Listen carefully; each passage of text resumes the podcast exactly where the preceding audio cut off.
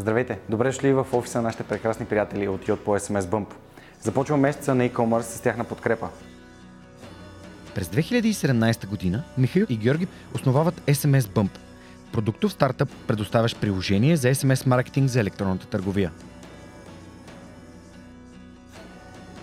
Успехите на българската компания водят до една от най-успешните сделки на 2020 година, когато американската платформа за маркетинг в електронната търговия с пазарна оценка от 1,4 милиарда долара Yotpo ги придобива. През пролетта на 2022 година Мишо, Жоро и целият екип на Yotpo SMS Bump се нанасят в фантастичен нов офис на булевард Черни връх в София, който използваме за студио през месеца на e-commerce. Чуйте четирите свръхчовешки истории, които заедно сме избрали за вас. Добре дошли! Здравейте, вие сте свръх човекът с Георги Ненов, подкастът, който всеки вторник ви разказва истории, които вдъхновяват. Днешният ми гост е Стоян Димитров. Той е R&D Group Manager в Yot по SMS Bump. Повече за него ще разберем след малко. Преди това искам да благодаря на партньорите на подкаста, благодарение на които и този епизод достига до вас. Преминаването на свръхчовекът с Георги Ненов към видео нямаше да бъде възможно без подкрепата на Dynaphos. Затова с Монката искрено ги препоръчваме като място, на което можеш да намериш продукти и решения за фото, видео, бродкаст и кинооборудване, както за любители, така и за професионалисти.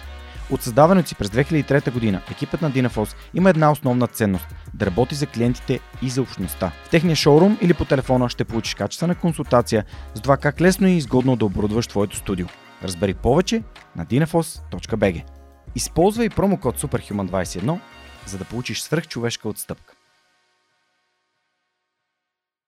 Стоян, здравей! Радвам се, че най-накрая се срещаме така пред микрофоните в а, вашата заседателна слаш Superhuman а, зала, а, където снимаме месеца на e-commerce, който твоята компания и от SMS подкрепя.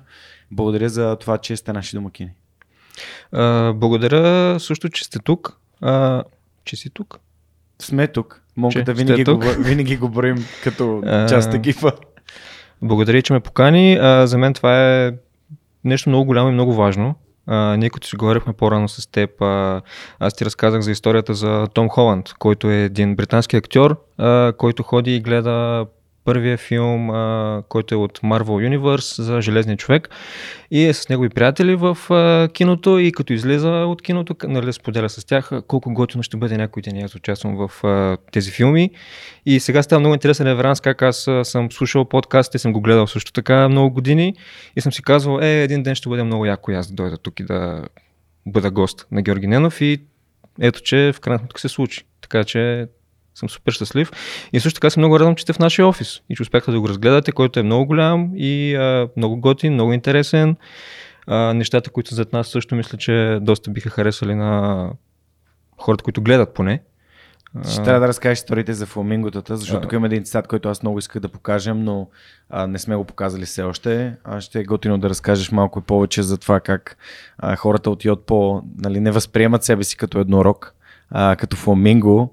А, но да, след малко Добре. ти обръщаш внимание на това, а, защото знаеш какъв е символизма за, за тези изображения. На нас много ни хареса цветността и затова, че избрахме точно този кадър, тъй като олицетворява до голяма степен а, тук средата, иновативността, а, младите хора, свежото мислене и нали, чисто новия ви супер прекрасен и шумоизолиран офис, в който дори ние можем да си сложим техниката и да направим страхотни срещи. Една от които ам, извършваме днес с теб и хората, които сме избрали да гостуват са Иван Александров, Руслан Летейски и Андрей Давчев, страхотни хора в e-commerce средите в България и разбира се, се спрехме на теб, защото когато ни поканихте да дойдем и да разгледаме новия офис, когато се преместихте тук, ми направи много силно впечатление историята, която ти ми разказа за това как а, си родом от Момчилград, какви са твоите стъпки на теб и на брат ти по пътя към една такава компания като и от по SMS Bump. И затова си реших, окей, вау, настоянно всичкото отгоре и подкрепя свръхчовека е част от общността, а, той разбира какво правим и го подкрепя, значи със сигурност може да разкаже как е отвътре един поглед на такава компания и какво да си част от а, световен а, как да кажа, играч в а, Shopify и не само. А, така че благодаря ти много, че се съгласи. А, аз също благодаря. А, историята ми е доста дълга, бих казал. Ще се опитам да я съкратя, доколкото е възможно. В 3 часа се съберем. Три часа с... с ще опитам. Добре. Ще опитам. Не обещавам, но ще опитам. но, но да, а, така. Разкажи ми какво занимаваш сега, каква ти е позицията, защото преди началото на разговора а, така беше малко трудно да, да обясним какво е R&D Group Manager. А ти ще разкажеш. А, добре, но преди да започна, може би първо трябва да направя малка вметка, че може би ще има чуждици, които ще използвам. Ще се постаря да ги намаля до минимум, но работата ми е такава, че почти през целия ден ми се налага да говоря на английски и то вече ми става като навик. Така че нали, не обещавам, опитвам се и ще, а дори някой път да кажа нещо на английски, ще се опитам да го Обясни. обясня и на български. А, така, ролята ми е R&D Group Manager, а, която всъщност означава, че аз съм а, човек, който се грижи за два R&D екипа. Под R&D екипа разбираме програмисти и а, движим част от, а, от, от Yotpo SMS Bump. Тоест, а, разделени сме на домейни и съответно един екип се грижи за една част от продукта, а другия екип се грижи за друга част от продукта. А, това е дългото обяснение. А, краткото обяснение е, че аз съм падар на програмисти. Това обичам да казвам на моите колеги. Вече са свикнали така. А, те знаят, че има и малко странно чувство за хумор и подозирам, че биха го оценили с, а, със сигурност. Но това ми е day-to-day работата. Но за да стигна до тук, със сигурност а, първо не съм очаквал, че бих могъл да стигна до тук, като съм бил малък. И второ пътя беше много дълъг и спорен с, а, бих казал, низ от щастливи случайности. Тъй като, поне аз както съм си го представил преди, е, нали, бил е един начин, по който бих могъл да, да стигна до тук, а то всъщност се оказа нещо съвсем различно и, и много интересно, поне, нали, поне за мен. Добре, разкажи ми тогава ам, с няколко думи за, за твоето детство, за това, че все пак си от един малък град като Момчилград. Аз знаеш, че тази година започвам да обикалям училищата в България и да разказвам на децата за това, което свръхчовекът дава, а именно възможността да си намерят ролеви модели или да почувстват успешните хора близки и този успех да бъде постижим.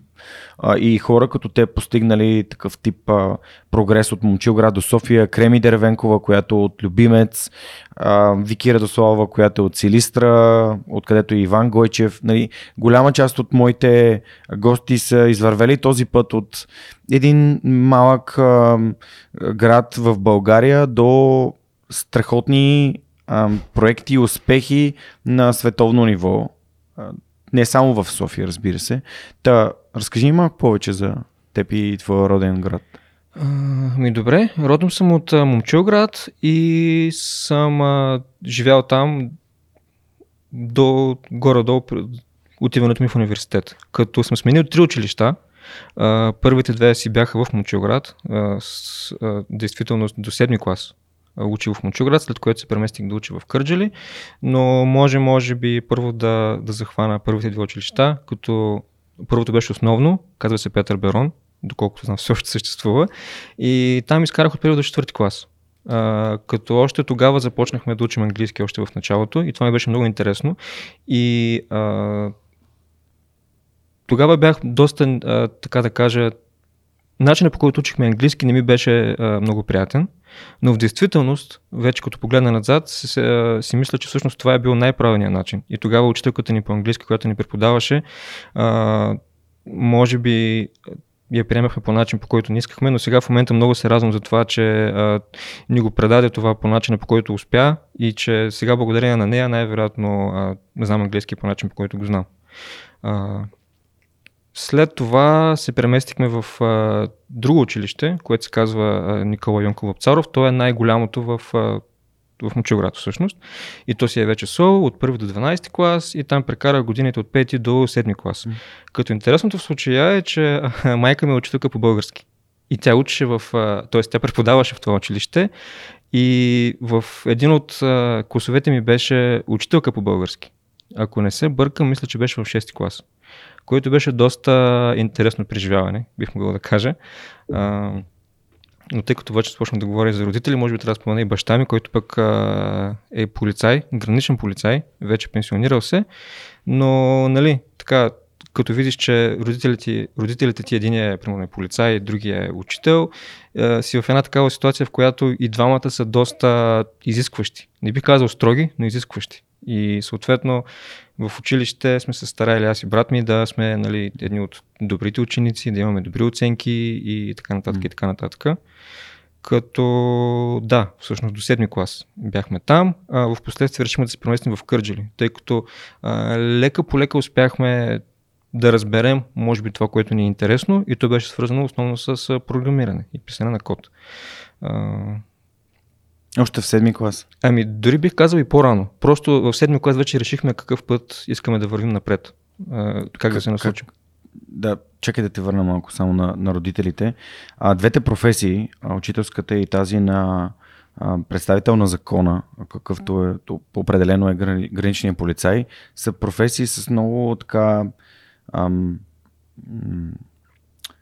имат определена власт, нали, смисъл, ти казваш на децата, ти, ти си лидер за тях, ти трябва да ги насочваш по същия начин.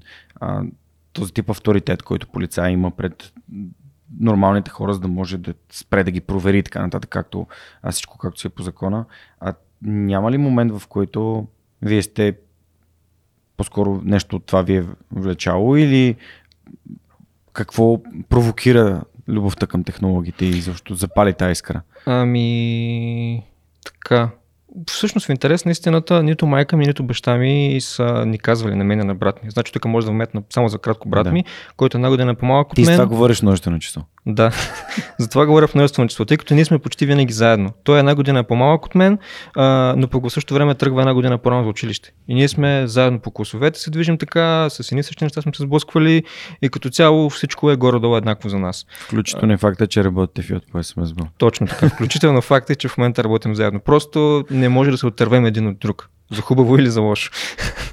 а, така, но първият ни сблъсък с компютрите и програмирането може би беше в четвърти клас. А, когато бяхме в предното училище, имахме зала с а, 10 компютъра, може би. И това нали, за нас беше нещо вау, които тогава ни показваха разни малки игрички и такива неща. Общо взето ни обучаваха как да си го пуснем, как да го изключим, да го рестартираме. Нали, на първ поглед малко странни неща, но все пак това са основните работи нали, при работа с компютър. А, и отделно по същото време някъде баща ми беше решил да купи компютър в къщи. И сега, като се върна назад, не мога да сетя каква е била причината, но, но нали, това всъщност се случи. Той го купи, а, беше оставен в спомнята до нас, а, след това дойде един от неговите а, служители в а, граничното поделение, което той работеше. Ако не се бъркам, беше войник, когато още имаше войници. Нали? И настрои го, показа ни как се работи с него и съответно нали, първото нещо, което ние правихме тогава, беше да играем игри, тъй като нали, сме малки, само това сме виждали. Но в последствие открихме интернета. Вече бяхме си пуснали интернет а, и тогава си спомням още за ABV БГ. Така се проверяваше дали имаш интернет или не. Ако зареди, имаш, ако не зареди, нямаш. и на мен ми беше много интересно да, да разгледам тази среда, тъй като а, нали, за малките деца, както казах, да играем игри или навън, или на компютъра, а, на мен ми направи впечатление, нали, че може да имаш електронна почта онлайн. Какво друго може да имаш онлайн? Да го разгледам това нещо. И а, може би оттам тръгна всичко. И аз а, още в четвърти клас имах сайт, което нали, звучи малко странно, wow. но, но факт. Да. сайт? А, имаше преди време една платформа, която се казва HitBG и тя ти даваше 10 мегабайта безплатно пространство, което да използваш. И доменът ти, примерно, е нещо от рода на избираш си ключова дума .hit.bg и моето може би е било stoyan.hit.bg, не съм сигурен. И нямаш откъде да научиш нещо конкретно. В смисъл такъв, че повечето информация в интернет беше на английски, много малко имаше на български и беше от рода на проба грешка. Обаче, както казва жена ми, аз съм изключителен над и много твърдоглав, така че като се заема да, да направя нещо, най-вероятно ще го направя. и успях да създам една малка страничка с един много гаден зелен фон на която бях наредил поредица от линкове. Например, пет български сайта, в, което, в които можеш да видиш времето, други пет, в които можеш да видиш новините, какви са нали, в България и такива разни други неща за намиране на, например, на музика mm. и всякакви такива подобни неща. И това беше. И тъй като, нали, сега като се върна в четвърти клас в пръстните компютри, една зала и имахме, може би, един или два часа седмично информационни технологии, нещо подобно. И аз от тогава се бях така, явно от тогава почва този някакъв предприемачески нюх и на всички, на всички компютри, които се отвори браузъра, бях направил да се отваря моя сайт. Нали? Така и всеки път, като седне някой отвори браузъра, се отваря това, което аз съм направил. И си казвам, нали, вау, така съм голямата работа. И, и беше само до там, докато в един ден, точно тази същата госпожа по-английски, ми каза, хей, стоя, не видях ти сайта и видях, че има един линк за диети. И го отвори, и се опита да го отворя, но той не работи. И аз казах, окей, добре, в смисъл, като се превърши, ще го оправя. И това беше като някакъв а, такъв първоначален, може би, знак, че това, което правя, хората могат да го видят, може да им е интересно и да им е полезно по някакъв начин. И беше като първата стъпка, която ме накара да се движа в, в тази посока. Общо взето. Та, от там, може би, тръгва mm. така наречената ни любов към програмирането, интернета и като цяло всичко, което е онлайн. Включително е... за мен и, и за брат ми. Да. Споделяли сте това нещо? А, колко е ценно това да споделяш с брат ти ам, нещата, които искаш да правиш, нещата, които са ти интересни? А, за мен е непонятно това, тъй като до някъде е непонятно, защото брат ми е много по-малък от мен. Има почти 11 години разлика. Естествено, когато аз се сцепвах да играя компютърни игри, което беше абсолютна реалност в моя живот и нали, не се гордея с това, но знам, че съм научил достатъчно от него и съм срещнал страхотни хора там. А, брат ми много искаше и много подражаваше на мен, дори спомням. Има моменти, в които нямаме пети за дота и включваме брат ми да играе с нас. А, и той, брат ми, беше известен сред моите приятели като Чавето, а, защото ника му беше хлапето и а, нон-стоп се шегувах с него, правеше някакви, а, брат ми правеше някакви абсурдни, а, абсурдни изигравания на някакви ситуации. И в един момент, докато той играеше с нас, ставаше все по-добър, все по-добър, все по-добър и след това се отдели да си играе League of Legends с неговите приятели. И когато започна да изкарва пари от компютърните игри, всъщност моята глава беше окей, имаше нужда от нещо, за да ти помогна. Мишка, клавиатура, нали, по някакъв начин с периферия или с ресурси да ти помогна и след това той стана един от най-добрите League of Legends играчи в България. Изкарваше повече пари, отколкото аз изкарвах в Канза, например. Но това си беше а, нещо, което заедно сме започнали, той сам си доразви. Та, разкажи ми за това всъщност този е път, в който вие сте двамата и правите неща заедно? Ами, а, първо мога не да... каза за Стоян и Ивайло. Ивайло а... Юлиан. Ю... Стоян и Юлиан. Стоян и Юлиан. Точка да. хитбг. Каза Стоян, точка хитбг, така че. Ами, а в началото може би, да, може би първо аз започнах с а, mm. онлайн нещата, така ако мога да ги обобщя по някакъв начин. А, в последствие на него мисля, че също му стане интересно. И някакси вървяхме заедно един с друг. В началото може би ми показвах аз основните неща, които бях направил, които нали, в интересите mm. не бяха много, както бях казал, един гаден зелен фон и няколко линка. Еми, трудно се забравя гадния зелен фон. Затова вече не го използвам никъде. Но, а, а, но да, а, започнах първо аз с тези неща, после и на него му станаха доста интересни и започнахме да правим неща заедно.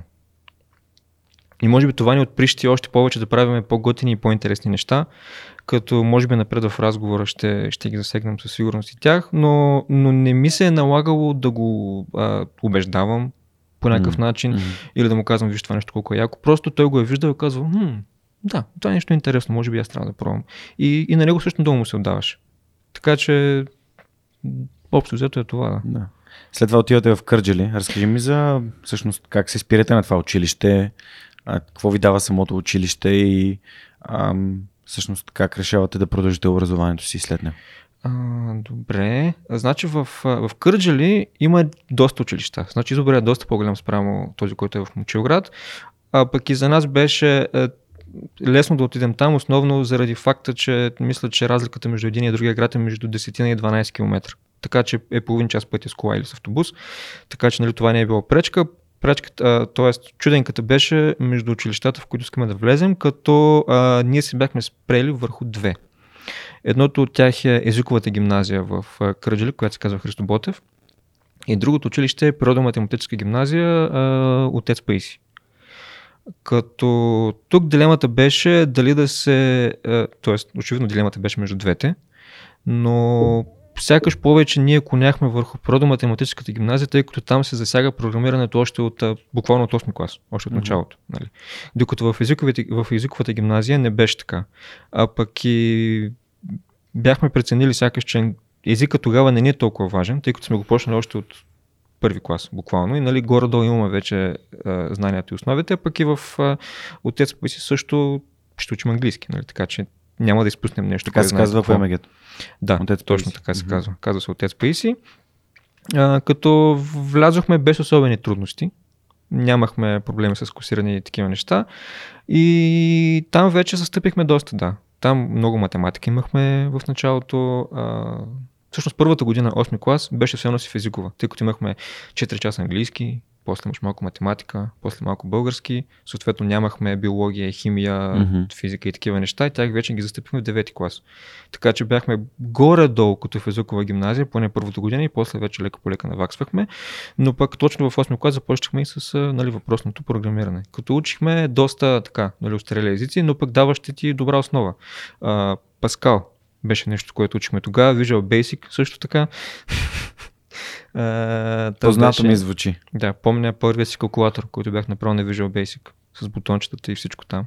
И нали, беше нещо вау за мен.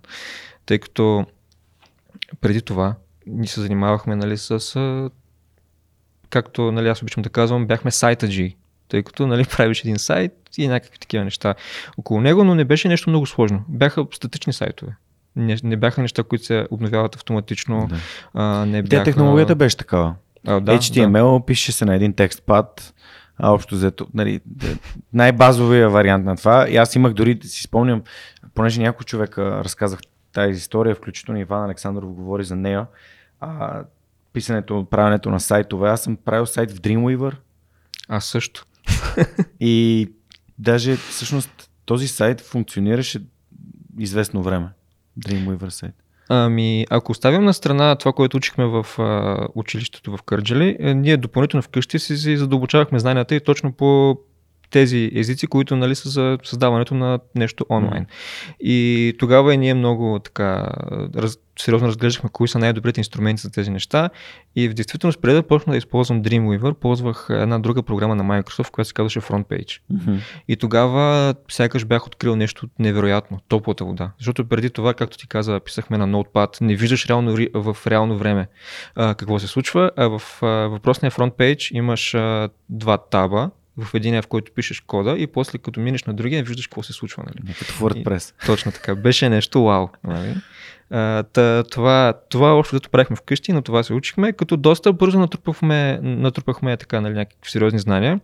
До момента, в който а, може би година или две по-късно, след започването в Кръджали, т.е. може би е било 10 клас или нещо такова, с нашия учител по информатика тогава, който ни видя, че нали, освен знанието, които придобиваме в училище, имаме и доста странични, каза, че нямат сайт или нещо подобно. Е била доста проста и статична страница, тази, която имат за сайта на училището. И беше ни казал дали може да измислим нещо, да направим нещо по-така интересно за училището, да имаме истински нормален сайт с секция за новини, с секция с снимки, галерия, примерно, да се показва приема всяка година, нали, какви са специалностите, паралелките и такива неща. И ние нали, бяхме окей. Okay. И тогава си спомням се, сега нещо доста, доста интересно и смешно беше, че нали, ние казваме окей, okay, ще започнем основите и нали, което остава извън часа, ще го правим в, в къщи, като се правим в Мочилград. И тогава заместник директорката на училището, една от няколко, не съм сигурен колко бяха точно, беше казал, а вие в Мочилград имате ли интернет? И аз, тъй като съм, както бях ти казал по-рано, малко така, на моменти леко заядлив, бях казал, ми бяха пуснали тока преди седмица, надявам се скоро да пуснат интернета. така че, нали, най-вероятно ще успеем да се справим. Но, но да, Та в крайна сметка... Ти си позволяваш да кажеш на хората нещата, които аз само си мисля и не ги казвам. Ами, в началото не беше така. В началото не беше така, но, леко, но в времето успях да се поотпусна доста, тъй като поначало съм доста затворен човек, mm. обаче във времето а, така успях да се отпусна доста. Mm-hmm. Имах така притеснение, fear of rejection доста пъти. Mm. И, Страх нали, от а, отхвърляне. Да, също така, нали, популярното напоследък social anxiety, което обаче пък съм си го поставил сам. Social anxiety е като диагноза. Трябва да, те, да, трябва да те превеждам сега. а, това е... Ам, то е социалния да, социална тревожност. Да. Тревожност при някакви такива срещи на, на хора или на много хора, може да е двама души. Примерно подкаста може да бъде да създава тревожност. Не. Не, в момента мисля, че не. Аз, ние като си говорихме по-рано, аз ти казах, че при мен е по-скоро притеснението е в а, очакващата част нещо да се случи. Преди да се случи. Преди да се случи. А вече като се случи, а, малко се отпускаш Да. и ти става нали, а, по-добре. Но да, тази е частта, която най-много ме притеснява с оглед на факта. Не. По ще питам как си го установил и как си го разбрал за себе си. Имаш ли някакви тактики, с които да а, го адресираш? Окей, добре. А, така да се върна за сайта. Мгм. А, След като се установи, че в Момчилград има интернет. Има интернет, И ток имаше има. и ток. Като бих Добре. казал, че интернетът беше доста бърз. Но то, нали, това е нещо нормално за България, все пак, че тук интернетът е от най-бързите. Все още. Не сте успели да ни наваксат останалите държави. А, успяхме да го създадем, като сайтът беше динамичен тогава. Нали, успяхме да понаучим малко PHP през това време, което нали, тогава беше един от, може би, основните начини mm-hmm. за, а, за писане на, на сайтове по динамичен начин, като WordPress е много добър пример за това нещо. Цялата платформа е на PHP. А, то успяхме да направим сайта и а, интересното тук е, че той все още работи. Аз съм изненадан, нали, но вчера, като се опитах нали, да създам някакви а, бележки и стъпки, го отворих и той все още работи. И е, това е нещо, което сме създали преди вече повече от 10 години и все още работи. Не съм сигурен как се поддържа, но, но със сигурност бях много впечатлен, че това училище все още има сайт. В смисъл, не, то е нормално нали, да има сайт, но че а, все още имам пръст, аз и брат ми в, в това нещо, което се използва там. Това е много яко. Със сигурност. Обичам. А, смисъл, за мен е важно, когато правя нещо, то да остава по някакъв начин, да има нещо като. Не бих казал, че наследство е правилната дума, но да знам, че всяко едно от нещата, което съм свършил по някакъв начин, се използва от хората, а не е било така захвърлено някъде и. Кога си дал сметка за това? Ами, може би още от малък. Не съм сигурен, че е имало някакъв период на осъзнаване. А, това, което си а, мога да кажа е, че нали сме си говорили като малки. Всеки обясняваше какъв искаш да станеш, като пораснеш голям. Мгм. Аз искам да стана полицай, аз искам да стана нали, астронавт, което е доста често срещано. А, аз не съм сигурен дали съм бил много себе осъзнат за времето си. Аз тогава казвах, че не искам да порасна. Не искам да ставам никой. Искам да съм си такъв, какъвто съм си сега. А, това може би се дължи на факта, че гледах много а, филми и сериали тогава, сега вече по-малко, нямам времето, но виждах хората с какво се сблъскват, какви трудни срещат живота и си казвах, на мен ми си е окей да съм си така, нямам грижи, нямам проблеми, мога да си стоя на, на 15 години цял живот, нали? което очевидно не стана, не съм Питър Пан, но... Не си Бенджамин Бътън. Да. И просто може би някъде тогава а, ми влезе тази мисъл в главата, че очевидно аз няма да, да остана вечно на 15. И във времето, когато ставам нали, по-голям и остарявам и така нататък, искам нещата, които правя, да имат а, някакво легаси, да останат в миналото И в бъдещето. в, в, в бъдещето и да се използват от хората, да бъдат полезни. М. Супер. А, добре, всъщност след това ПМГ очевидно програмирането си остава. Как избрахте университет?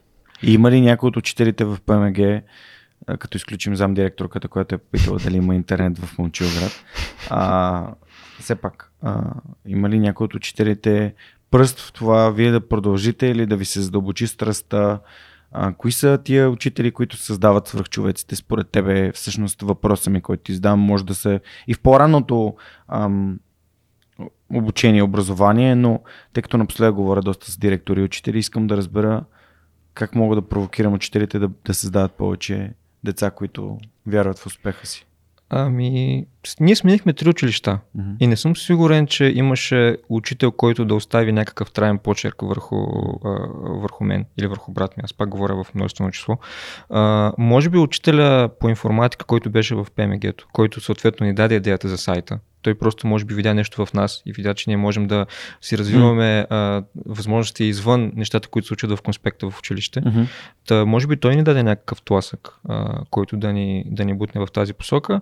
А, нашите родители специално не са ни казвали какво според тях трябва да се случи. И съответно как трябва да се продължим развитието. А, имахме пълната свобода да решим каквото сметнем за правилно. И бяха дошли от Техническия университет Габрово и а, София. Мисля, в училището да ни покажат техния конспект, какво се случва там, какви специалности има. Мгм. И може би това беше едно от нещата, които ни насочиха точно към Техническия университет в София. А, в интерес на истината ние ходихме на, на изпити и, в, и на трите места. А, и в Габрово, и в Плодив, и в София. Като и на трите бяхме приети. Така че нали, беше въпрос на избор точно къде искаме да отидем. И, и отидехме на най-далечното от, от, от, от нашите. Като не е било някаква нали, цел да бягаме от тях, а по-скоро смятахме, че в София може би ще получим най- най-адекватното образование, за което не съм сигурен, че беше всъщност най-правилното решение. Но, а, но да, спряхме се на Технически университет в, в София. Заедно взехте това решение с брат. А, да, заедно взехме решението Тоест, с брат обсъдили сте го, комуникирали сте го, какви са плюсовете, минусите, как... Нали, това, според мен е едно от най-готените неща, когато имаш връзник много близък твой, нали, до теб човек, не, в твоя случай собственият ти брат, с когото учите заедно, е, че взимането на решения винаги има, нали, има и друг, който нали, допълва самото решение. Тоест, вие, като сте двама души, разсъждавайки над един и същ проблем, виждате повече неща, откол- отколкото ви един човек би могъл да види. Със, със сигурност. А, взехме решението заедно а, и както казах, а, тогава сега мисля, че горе-долу си спомням как протече разговори с нашите, като те казаха, нали, че а, чисто като дистанция няма значение дори да сте а, нали, по- по-близо от нас, по-далеч от нас, това нали, не го вкарвайте в аргументите, които нали, ще използвате, за да решите къде искате да учите и заберете място, което смятате, че е най-подходящо за вас. Нали, което Супер супер, много го оценявам в момента. Нали. Тогава може би ми е минало през главата. Нали. Okay. Но сега в момента нали, да, да знам, че съм имал правото на избор е нещо уникално. Какво научихте в Техническия университет? Гостите ми се делят на два типа. Едни, които казват, ти със сигурност го знаеш това, защото а, слушаш а, редовно нали, за епизодите, но едните казват, а, университета ми даде супер много неща, другите казват, университета ми даде среда, нали, никакви знания не ми даде. Ами аз по-скоро бих балансирал между двете. Mm-hmm. А, не бих казал, че е конкретно едното или другото. А, със сигурност ни научи малко повече на дисциплина и на контрол. Тъй като а, под контрол имам предвид, че имахме упражнения с специфични срокове, които нали, за домашни, които трябва да изпълниш и трябваше да сме много точни to the point. Ако закъснееш, нали, беше проблем. Като лекциите не бяха задължителни, но специално упражненията и курсовите работи бяха задължителни, а пък а, ние до този момент, а, може би нали, с не- нещата, които сме правили в къщи, сме били нали, когато стане, лека по лека, докато това ти дава цел и а, нали, някакъв крайен срок. Казваш, че до края семестър трябва да си готов.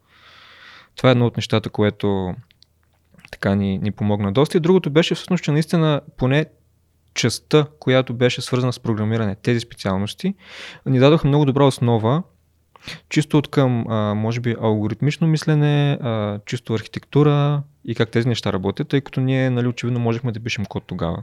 Не беше нещо много за нас, но, но беше от, от рода на, нали, както казах, проба-грешка. Не сме чели много, повече сме пробвали да видим как ще стане, но пък никой не ти е казал това правилно ли е, грешно ли е. Ти просто знаеш и виждаш, че работи. Но дали може да работи по по-добър начин, нали, не знаеш. Mm-hmm. И, и оттам научихме доста, доста такива неща. А, какви са първите работи, които си намерихте в а, София? Кога решихте, че трябва да, да работите, освен да учите?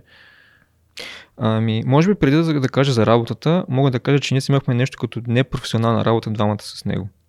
Значи, е, трябва да се върна още малко назад, но когато нали, баща, ми, баща ни ни купи компютър и нали, там ни вкара в този необятен свят на, на интернета, а, имаше още списания. Сега не знам дали все още съществуват, но сещам за едно, което се казваше PC Mania.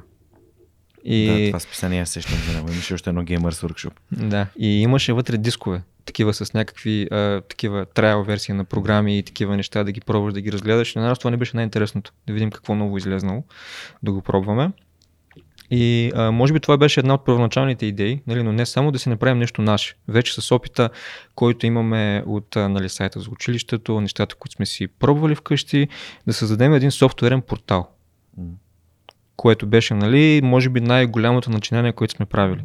А, като в началото започнахме с това, че нали, вместо хората да си купуват дискове, за да получат най-новата версия на дадено софтуерно решение, а, могат да си ги свалят онлайн, защото те вече са там. И това, което, с което бяхме започнали, беше свързано с, с точно това. А, намирахме в а, интернет кои са последните версии на дадени неща от типа, например, на Winamp, за който си спомня, да го вметна тук.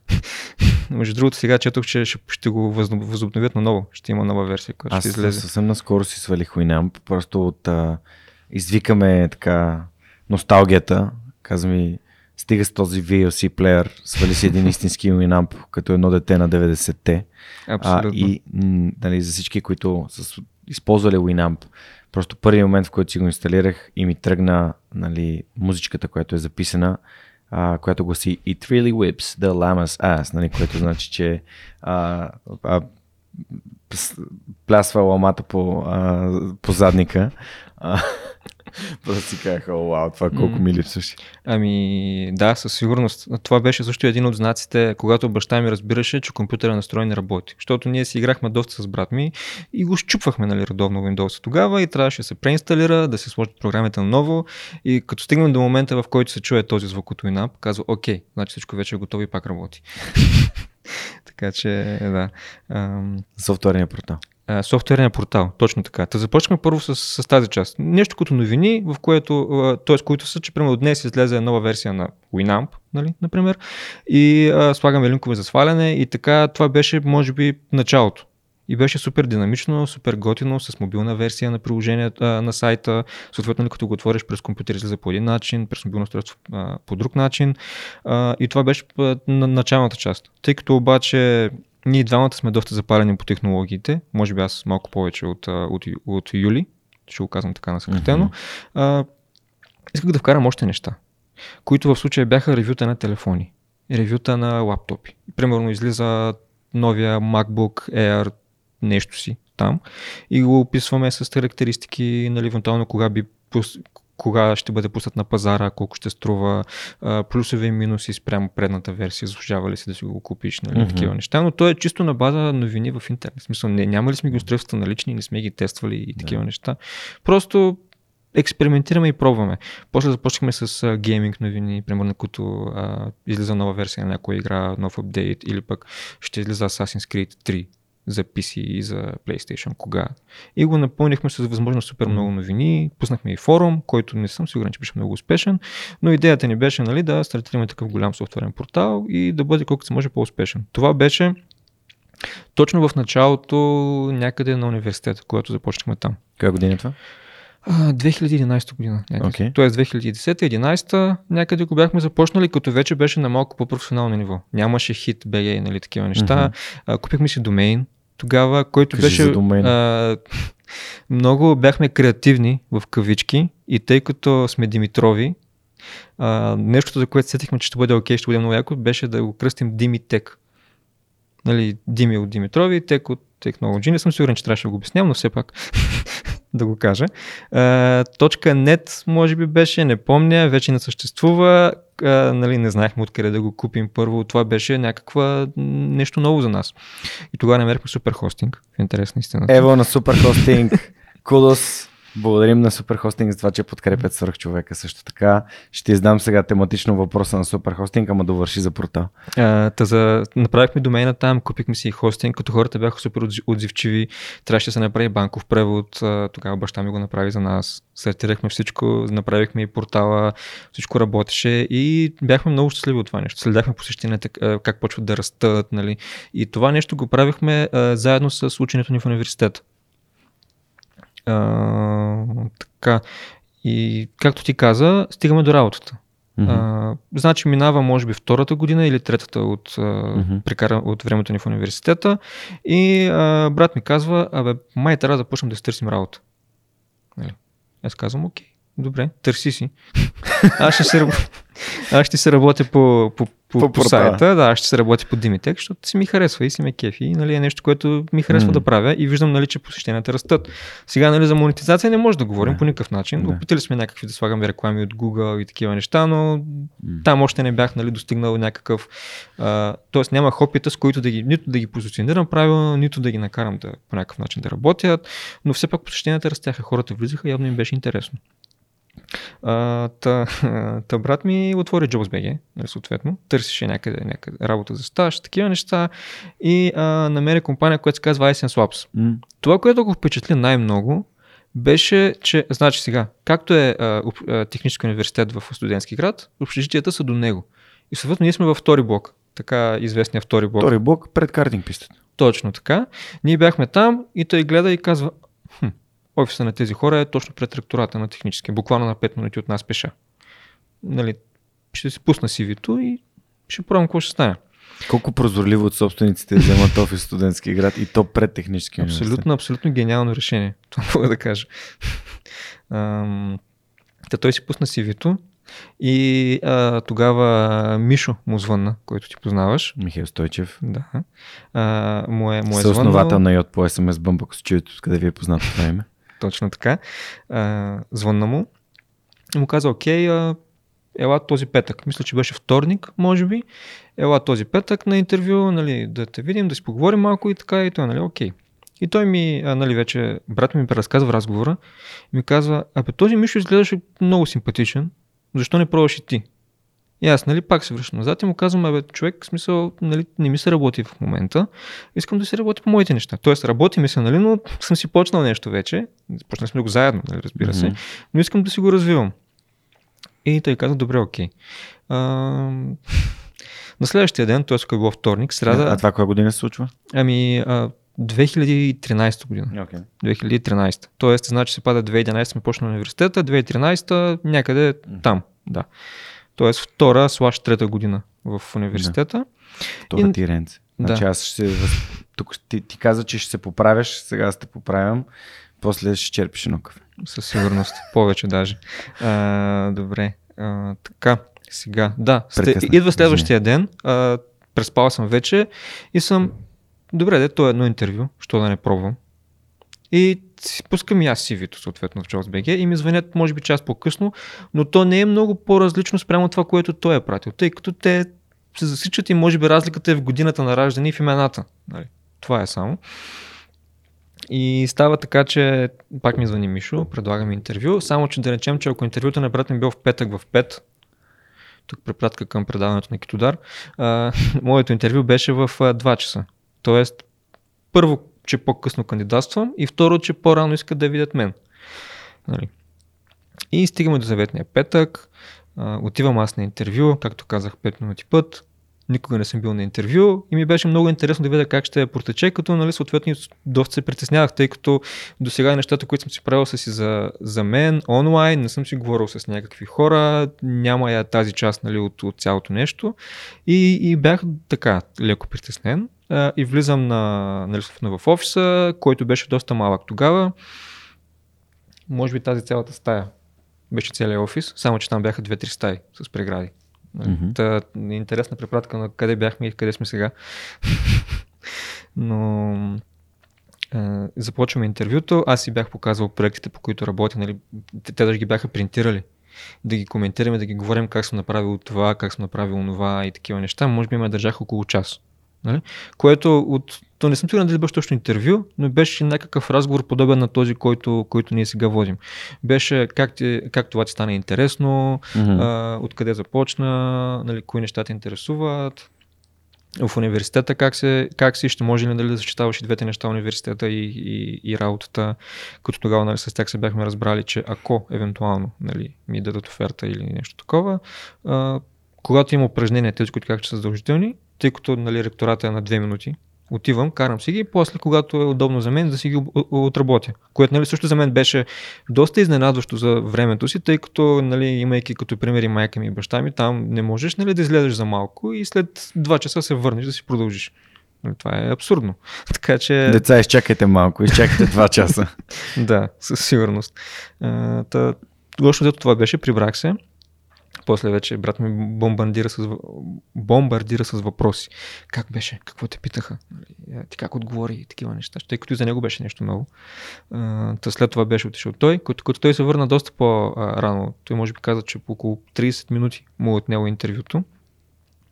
И го питах, нали, при теб как мина? Еми нормално, те казаха, че знаят повечето неща от теб вече. така че, а, нали, горе-долу това беше.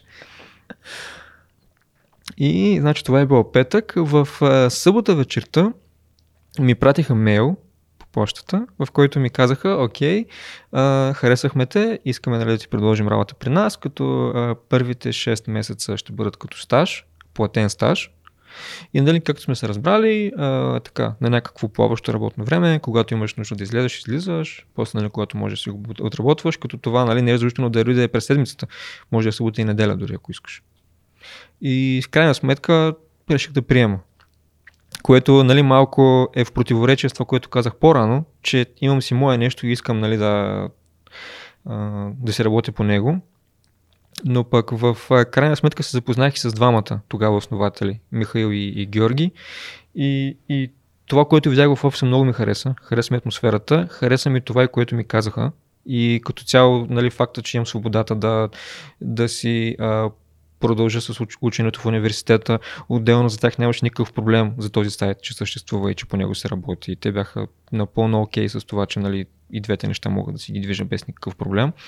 И общо взето за това се навих. А и, а и другото, което беше, нали, че до сега моят опит в каквото да е било е било непрофесионален. А тук нали, вече сега да видя как се прави като хората нали, така да кажа, в кавички, за който слуша. но, но да, и така приех. Общо а взето... какво започнахте да правите? Ами, значи Ice Swaps е как е правилно да се каже, сервис компания. Да. Мисля. Където имаме компания клиенти. сферата на услугите. Точно така, която беше в e-commerce сектора. Нали? И тогава работиха с платформа, която се казва OpenCard. Тя е безплатна. И това, което а, правеше Swaps, беше, че разработва решения, които да допълнят функционалността на OpenCard. Тъй като OpenCard, като си го получиш и го инсталираш, е доста а, така Лишена от функционалност. Лишена от функционалност, точно да. така. Има доста малко неща, като ние тогава започнахме доста така да създаваме продукти, в голям брой продукти, мисля, че над 120, които да нали, допълват съответния OpenCard. С Мишо си говорих тогава, т.е. преди няколко дни за първия ми работен ден, защото нали, разбираме се не, аз приемам а, и на 9 декември 2013 година, това ми беше първия работен ден. Не е много мъдро решение. Защо? Защото 8 декември е студентския празник. Не, не, 9. А, ти имаш предвид предния ден. Еми, в смисъл, да, нали, на 8 обикновено се празнува, на 9 ти е първият работен. Затова, затова шегувам, че да, не е да. много. Ами, не ми беше толкова интересен този празник, ако трябва да бъда честен. Ето, значи всичко е наред. Абсолютно, да. Между другото, от всичките 4 години, които бяха нали, в университета, въпрос на 8 декември, брат ми повече на повече, колкото аз ходих. Аз мисля, че ходих един път след като завърших на 8 декември, а не докато бях студент, което нали е интересно. Така мога да завърша това е изречение. но да, почнах на 9. Те се бяха върнали точно от тимбилдинг всички. Нещо такова беше. Мисля, че бяха ходили в Италия, може би, или в mm. а, някъде в България, на някоя хижа, не съм сигурен. Започнах тогава и а, Мишо каза, че още помни първия ден, в който съм започнал. Аз между другото ми е, ми е доста такъв а, блед спомена, но благодарение на него си го спомних наскоро, а, че както казах, те имат много продукти. Тогава имаха може би около 40 или 50 в момента, mm-hmm. в който аз започнах. И а, работата там се състои в това първо да работиш върху нов продукт, да подобриш съществуващ продукт или а, да работиш с, с случаи. В случая, т.е. това означава някой ни казва някой клиент, че нещо не работи, ние отваряме сайта му, гледаме нали, съответно какъв е проблема, дали може да го решим, дали наистина е от нас или от нещо друго се е случило този проблем и го, и го решаваме. И аз тогава влязах в дълбокото. Започнах с буквално последното нещо. Някой човек беше а, репортнал, че има някакъв проблем с един от продуктите и съответно аз седнах да го гледам. И тъй като имах опит с PHP вече, тъй като всички продукти бяха написани на PHP, тогава OpenCart също е написан на PHP. Успях да видя къде е проблема и го решихме и се оказа проблем в продукта. И съответно същия ден не само, че намерихме а, проблем в а, съответния продукт, решихме го и пуснахме нова версия на продукта. Което нали, е доста интересен първи ден в една компания, и задава така доста Пред, високи очаквания. Предвид, че си на стаж. Точно. Макар и платен. И си в първия си ден, и си е първата работа, която някой реално ти казва какво, какво правиш и какво трябва да правиш. Няма да лъжа, че ми се дигна доста самочувствието тогава. Почувствах, че съм явно съм добър в това, което правя. че успях толкова бързо да, да навлезна в А Мишо по нещата, какъв начин го коментира това? Ами, беше впечатлен. Че е бил впечатлен. Да, окей. той каза, че, че е бил доста впечатлен. И така започнах там и изкарах може би около а, 6 месеца. Тоест не съм напуснал, но, но след 6 месеца се присъедини и брат ми. Така че продължаваме А логиката. той не е получил предложение? Той не е получил оферта, да. Да. Той тогава не беше получил оферта. А, нали, като попитах а, и двамата, и Мишо и Георги, защо решиха нали, да наемат мен, казаха, че за момента и съм им се струвал една идея малко по-опитен Да. и затова са решили да вземат мен, но иначе искали да вземат... Родил, защото се е родил една година по-рано. Може би да. Може би Опитвам да. се вляза в твоя тон на хумор и ми, мисля, че се получи. А, получава се. Получава се със сигурност, да. Определено прави разговора по-лесен. А, Та, казаха, че съм била една идея Да. по-опитен според тях и затова по принцип са искали да вземат и двамата. Обаче за момента са нямали две свободни позиции, които М. да запълнят. Иначе, нали, това им е било със сигурност едно от желанията. Но, но въпреки всичко, нали, с оглед на развитието на компанията, аз тогава бях шестия човек, шестия девелопър, който започна в компанията. А, Юли все пак започна и той е в същата компания. Както казах, а, 6 или 7 месеца по-късно той също се присъедини, тъй като се отвори съответно позиция, работата стана много, клиентите стават, станаха повече и един ден на излизане от офиса, се засичаме с Мишо по стъбите и ме пита, абе брат, ти още търси ли си работа? Аз му казвам и да. Нали? И съответно той каза, добре, ще му звънна да коментираме дали, дали би искал да започне при нас. Ти би ли имал нещо против?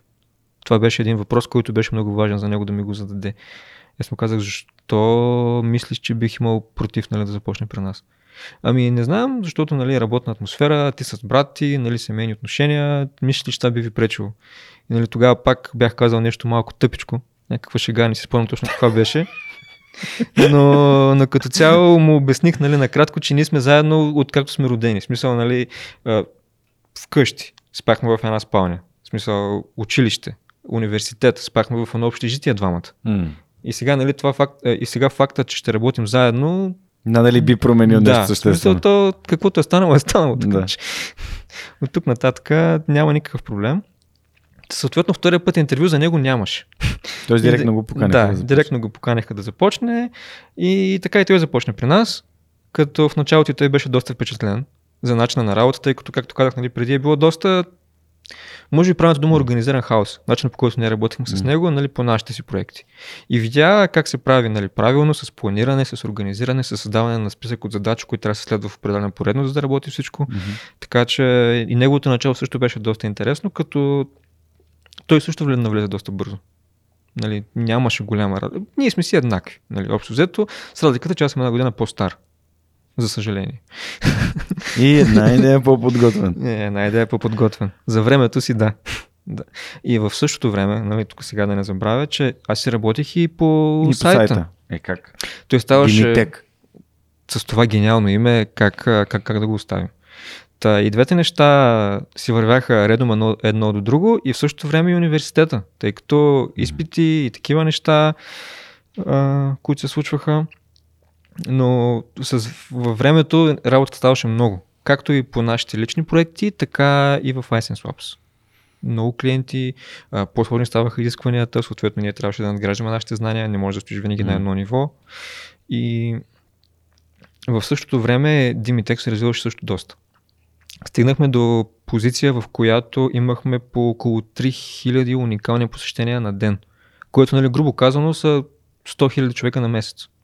Което нали, за нас беше нещо вау, тъй като като сме започнали, първо бяхме с 5 по 10, около 5 и 10 на ден, после вече леко леко станаха до 100-200, обаче в същото време аз исках да си развия знанията не само в програмирането. Исках нали, да се науча да пиша по-добре статии, те да бъдат по-лесно разбираеми от хората, а, подобрявах се нивото на английски, също за да мога, като аз основното нещо, което правих е да превеждам от, от английски на български. Нали? Не съм открил някаква топла вода или нещо, което никъде не съществува в интернет. Просто го правих по-достъпно и лесно четимо на български, за хората, които нали, не знаят английски. И така, това беше, като във времето също така ми стане интересно и SEO оптимизацията.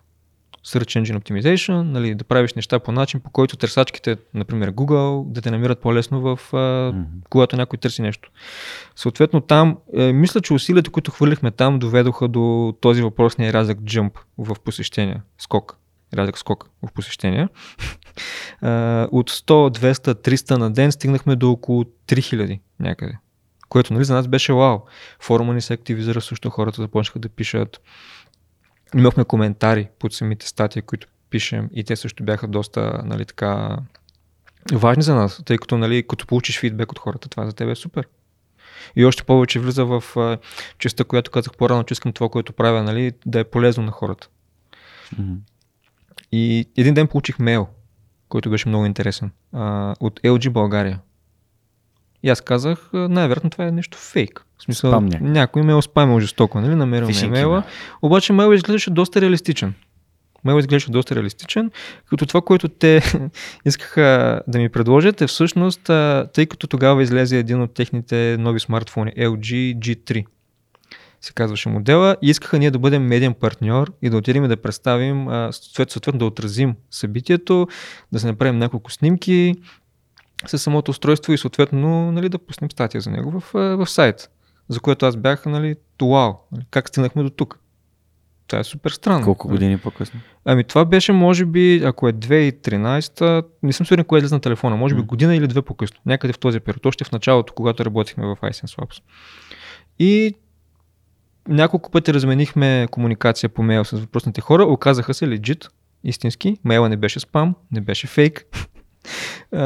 и се разбрахме, че все пак нали, ще отидем. Проблема беше, че аз работя, брат ми работи. И съответно нали, и с университета и всичко ни се струваше малко да, странно да отидем там. Или може би трудно, не знам дали също нямало и някаква, някаква доза не знам, страх, притеснение, какво може да стане.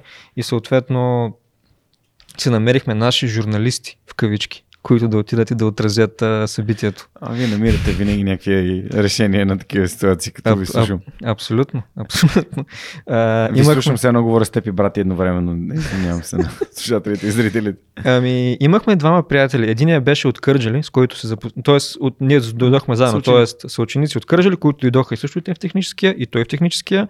А, другия човек а, се запознахме в университета, нали, за което съм много благодарен, защото университета ни даде страшно много контакти, mm-hmm. които, които все още използвам.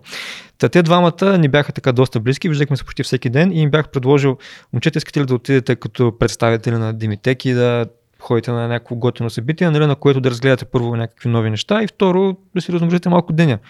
Нали, тя така, жена ми казва, че аз съм много добър манипулатор. Защото винаги, когато сме на различно мнение, съм успяла да я убедя в е, моето. Което не е напълно вярно, нали, но тя обича да го казва пред хората, да ме За Манипулация не, може, не е задължително да имаш конотация тази дума. Така е, То може така да е за добро. А, ами, поне аз се опитвам, ако наистина манипулирам хората, да е за добро. Това в, в едно се нарича екология. Тоест дали ако това нещо, което се опитвам да накарам човека да направи за него добро или ще му, ще му повлияе в негативна посока. Така че е важно да си даваш сметка, че все пак ти си дал възможност на хората да отидат да участват на някакъв коктейл, да видят някакви нови телефони. Да. Но и аз бях с една мисъл напред, защото човека, който беше от София, имаше DSLR. И ще да го използвам да направи снимки.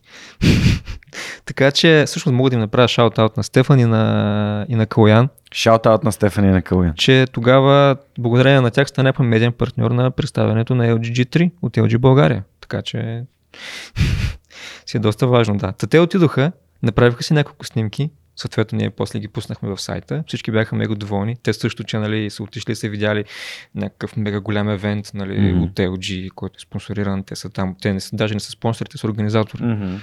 И, и така, Общо взето, посещенията горе-долу си останаха на това ниво. Не се дигнаха повече, но пък и това си го обяснявам с факта, че тогава нали, не можех на 100% да се отдам на, на този проект. И съответно, горе-долу така останаха на същото ниво но пък станаха все по-интересни нашите статии. Оттам нататък тръгнаха да ни пращат а, медийни агенции готови прес-материали, които ние леко променяхме, нали, за да не се едно към едно навсякъде. Пак се връщам на SEO оптимизацията, че нали, дублирано съдържание не е окей okay, и такива неща. И тъй като ни пратиха нещо, аз го попреправях малко, тук те ме е някои изречение, някоя дума ключова, нали, такава, която е, за да може да изглежда по-различно и така ги пускахме. И в един момент получих още един имейл който беше пак така малко фиши и странен. Нали? Но този път вече имах едно на ум, че пък може и този също да е истински, тъй като явно сме достигали до едно ниво, което сме малко и много разпознаваеми вече. Мгм. И той беше от една медиа агенция, чието име сега в момента не мога да се сетя какво Мгм. беше. Но те ни предложиха да ни, пред... да ни доставят продукти. Нови, технологични. В смисъл такъв, излезнал е нов телефон, излезнал е нов лаптоп, м- конзола, каквото се сетиш технологично, тъй като те имаха връзки с доста нали, такива компании, може би включително и LG, за една или две седмици да са при нас, да, да ги разгледаме, да им направим снимки, да направим нали, с истинско ревю, а не само да Да. каквото си Преведено. прочел в интернет и преведено. Да, истинско ревю с real life снимки, с експириенса какъв, т.е. опитът ти какъв е бил при използването на съответния продукт, дали го препоръчваш, дали не го препоръчваш. Даже мисля, че ни бях казали, че ни дадат свобода да не пишем каквото поискаме. Нали, имаше, мисля, период на редакция да го прегледат преди да го пуснем, но не имахме, мисля, че сравнително свобода, като бях казали, че първия път трябва да платим капаро първите два-три пъти, за да са сигурни, че нали, няма да върнете техниката. техниката. Да. И и след това нали, си минаваме на стандартен принцип, в който нали, няма такива неща. Връщ... Дават ни ги, ние ги връщаме, съответно ни дават нови неща и така, нали, дълготраен процес. И тогава малко а, блокирах в интерес на истината, тъй като осъзнах, че това нещо е много голямо. Или поне така си го представях. И най-вероятно, ако това нещо го продължим, няма да мога едновременно да съчетавам работата в iSense Labs и, и тази също сегашна работа, нали, която си беше отстрани. И трябваше да вземем едно много тежко и съдбоносно решение. Нали, смея се, но тогава не ми беше, може би, много смешно. Защото прецених, че трябва да реша или едното или другото. Не мога да се фокусирам върху Мгм. двете едновременно, трябва ми фокус. Фокуса може да е само върху едно нещо. И отказах. Всъщност. всъщност. Какво им написа? Ами, написах им, че може би за момента няма да, да сме готови чисто а, Истината. Към, да, написах им, че може би не сме готови за такова голямо начинание, може би в бъдеще бихме могли да пробваме, но за момента не, не сме готови. М, И всъщност от тогава леко по леко почна да замира целият проект.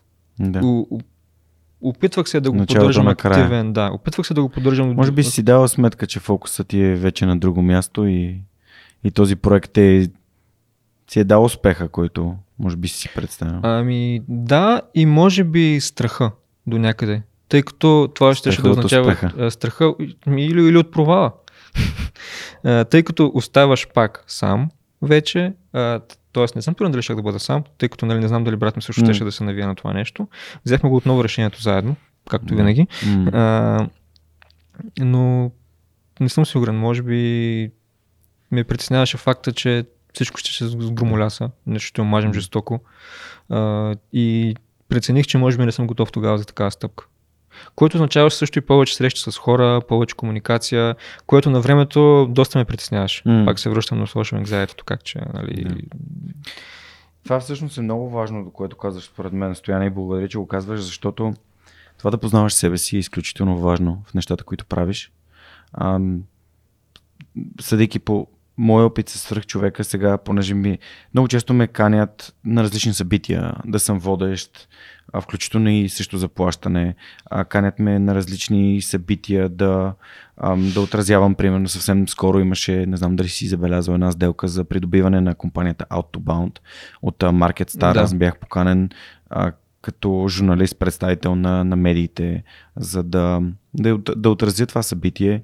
И, и всъщност всички тези покани за различни онлайн и офлайн събития, които правя за компании и покани за водещи, покани за др- други събития, един вид за мен са О, вау, това е тотално неочаквано, нова възможност, супер. Нали, аз просто се наслаждавам на, на, на, на този резултат. И при теб процесът е идентичен, но просто ти си казал, не, това надали е нещо, което нали, искам сега в момента да развивам, искам да се фокусирам на нещо друго и този тип на нагласа, нали, просто самия проект полека-лека е замрял. Така че това да се познаваш според мен е много, много Ами, ценно. както казах малко по-рано, а, мисля, че от малък съм, съм бил възможно най-много self-aware или самоосъзнат. Да. И наистина не се бях почувствал готов, може би, за това М. нещо. Но в същото време не смятам и, че, е, в смисъл, че е грешка, че нали, се отказах от това нещо и започнах да работя с, а, с Мишо и Жора вече основно, тъй като работата при тях беше страхотно, уникално. В смисъл, много обичах да правя това, което правя. Ходих с желание на работа, което нали, е много важно. Това е фундаментално. И, и с тях сме водили много честни, откровени разговори. Много пъти сме се карали нали, за всякакви неща от рода на кое е правилно и кое не е правилно да се направи с даден продукт. Мгм. Но пък и това, което също много оценявам с работа при тях е, че въпреки тези спорове, които сме имали, те са за съответното решение. В смисъл, не, сме- не сме си го оставили вътрешно, че първо не сме се съгласили за нещо и то е било нали, въпрос, който трябва да решим и после нали, това нещо не остава в тебе да се загнезда и първо да се дразниш на този човек Да. или нещо такова. Всичко се е било стрикно по темата, ако не agree to disagree, нали, както Да. се казва, съгласяваме се, че, Открита не- комуникация. сме, да, на различно мнение. И така работих с тях. А и отделно нещата, които ми липсваха, или които съм си мислил, че ми липсваха тогава, когато трябваше да взема това решение, аз лека по лека ги придобих при работата с тях. Тъй като Мишо има качества, които съм се опитал максимално много да открадна от него. А, Георги също. Те са двамата много различни хора, много подобно на, на мен и брат ми. В смисъл, работим, нали, едно и също нещо, обаче по много по-различен начин го вършим. Мгм. Като нали и двата варианта са успешни. Така че се опитах и от двамата каквото мога да, да приема и все още, до, до, до когато имам възможност. Супер, това е страхотно. А, за да маркираме края и финала на Димитек, а, искам да направя един шаут-аут към моят приятел Светло Желев от CalData. Така че ако CalData е домен, който е разпознаваем, защо Димитек да, да, да не е, нали? Просто виждам сходството в, в създаването на, а, на такъв тип. Ами, да, ние като домени. те съществуваха преди ние да просъществуваме. Да. Така че не, не сме им били конкурент по никакъв начин. Не, не, просто домейна, понеже нали, Да, да, но там просто- идва от Кала, нали, от, нали, от фаундъра да. на самото събитие и дейта, пък вашето е Дими и Тек. А, според мен, ако името ти харесва и, и ти е окей, то не е, не е най-важното, съдържанието е най-важното нещо. Бяхме си принтирали тениски с, с штампи. И така ходихме на училище. Не на училище, на... Да, в университет. И да, беше, беше интересно време. Със сигурност. М- така. И Аз имам случай на свръх човека, ходя по улиците с него, ако някой вземе да слуша подкаста. Покрай човек Ми, с свичер на улицата. Имаш ли мърч? Имам мърч, обаче за мен това е много, как да кажа, не е фокус. Имам идея за, понеже ти си част от обществото на свръх човек, аз имах идея миналата година, но някакси не успях да я... Просто някакси си представям да създам не мърча като мърч, ами дизайна на нещо, което ти можеш да получиш безплатно, защото си част от обществото и да си го сложиш на каквото си прецениш. На каквото на теб ти харесва и като марка, модел, качество на тениската или каквото и да е. Нещо, което те свързва с, с проекта на свръхчовека, изразява, комуникира това, което е, а именно нали, истории, които вдъхновяват или нещо, което е за теб. Но може да си го сложиш на свичер, който ти си купил в цвета, който на теб ти харесва. И общо взето дигитален продукт, защото знаеш, че има хора от общността, които са, а, които живеят в а, Австралия, в Канада и така нататък по целия свят. Ами винаги може да направим един сайт на OpenCard и да ги продаваш там. Идеята за момента не е да ги продавам, но все пак на фейсбук страницата на свръхчовекът хората могат да си поръчат тениски и свичери чаши с подкрепата на нашите приятели от Читател и нашия приятел Петър Теодосиев от а, БГ Наука. А, добре, разкажи ми малко повече вече нали, за, за iSense Labs, опита, който ти си придобил там. За мен е много, ние всъщ- всъщност с теб физически се запознахме на откриването на новия офис, този, в който се записваме и днес. А, и ти ми разказа а, част от тази история. После в, а, бяхме в а, Джинхаус Да. и там продължихме разговора на попитие. Ам, беше много впечатляващо за нали, това, че когато се срещнах с Мишо, Мишо ми каза при нас в, а, в SMS Bump и от по SMS Bump, по това време само SMS Bump, а, хората слушат свърх човека и ние вярваме, че ако нашите колеги слушат, значи и други колеги от други компании, които си търсят място в продуктова компания или искат да правят нещо в сферата на e-commerce, а, при нас са добре дошли, защото културата ни а, харесва това, искаме да, да се позиционираме в свърх човекът. И аз бях такъв, той дали не ме е бодалка. Е, Срещи с хора като те, правилно ми показват, че наистина хората слушат. Вчера с един твой колега си говорих за това, че той пък е чул историята за на Мишо в а, пристани Никола. което пак валидира това, което Мишо ми казва. А, и да, да, разкажи малко повече за iSense Labs. Ами, iSense Labs... И пътя към Yotpo, естествено. Да, пътя към Yotpo е много силно а, така, част от историята, но както казах, аз бях шестия човек тогава, а, значи Мишо и, и Жоро са нали, двамата като управители, те задаваха основните неща и пътя по който трябва да се движим. И съответно с 6 девелопера тогава, или по-скоро може би 5, и един беше дизайнер, имахме дизайнер в екипа. И в последствие екипа порасна доста, може би до около 15 на 16 на човек, във времето, нали, включително и брат ми, когато беше там. Както казах, 40-50 продукта, които в последствие прераснаха до 130. И а, имахме доста, доста интересни казуси за решаване в някои от случаите и също така тогава а, се срещнахме и с някои доста големи компании. А, примерно това, което срещам в момента, че работихме с Amazon по един продукт, който беше за интеграция между OpenCart и Amazon също с Square, Square Payments, да интегрираме техните плащания в OpenCard. И с тях също успяхме да видим какъв е нали, начина на комуникация, какъв е и колко по-различен е спрямо, нали, като работиш mm. с клиенти просто. Да. Оттам придобихме доста опит а, и като цяло, наистина мисля, че бих казал, че имахме доста свобода. Тъй като те задаваха, примерно, някакво задание, че трябва да пуснем продукт, който а, хваща какво са се забравили хората в количките като продукти и че ще бъде много готино, ако тези хора получават мейл след примерно час, два. Хей, ти си забравил нали, продукт в количката, искаш ли да а, влезеш и да си го купиш, като дори ти даваме 5% отстъпка. Това беше един от продуктите, по които аз лично работих тогава. Го бяхме започнали. И ти дават нали, въпросното задание, какво горе-долу трябва да се случи. Обаче след това ти имаш а, свободата да прецениш а, как трябва да изглежда самия административен панел, как трябва да бъдат настройките, mm. как точно трябва да работи. И съответно, нали, в пътя на разработването можеш да ги питаш за въпроси, можеш и нали, съответно да го направиш вече да е готов и да работи, да ми го покажеш и съответно, нали, после като имаш обратна връзка да поправиш някои неща и такова нещо. Така че ние не сме били само девелопери. Да, не сте били просто изпълнители.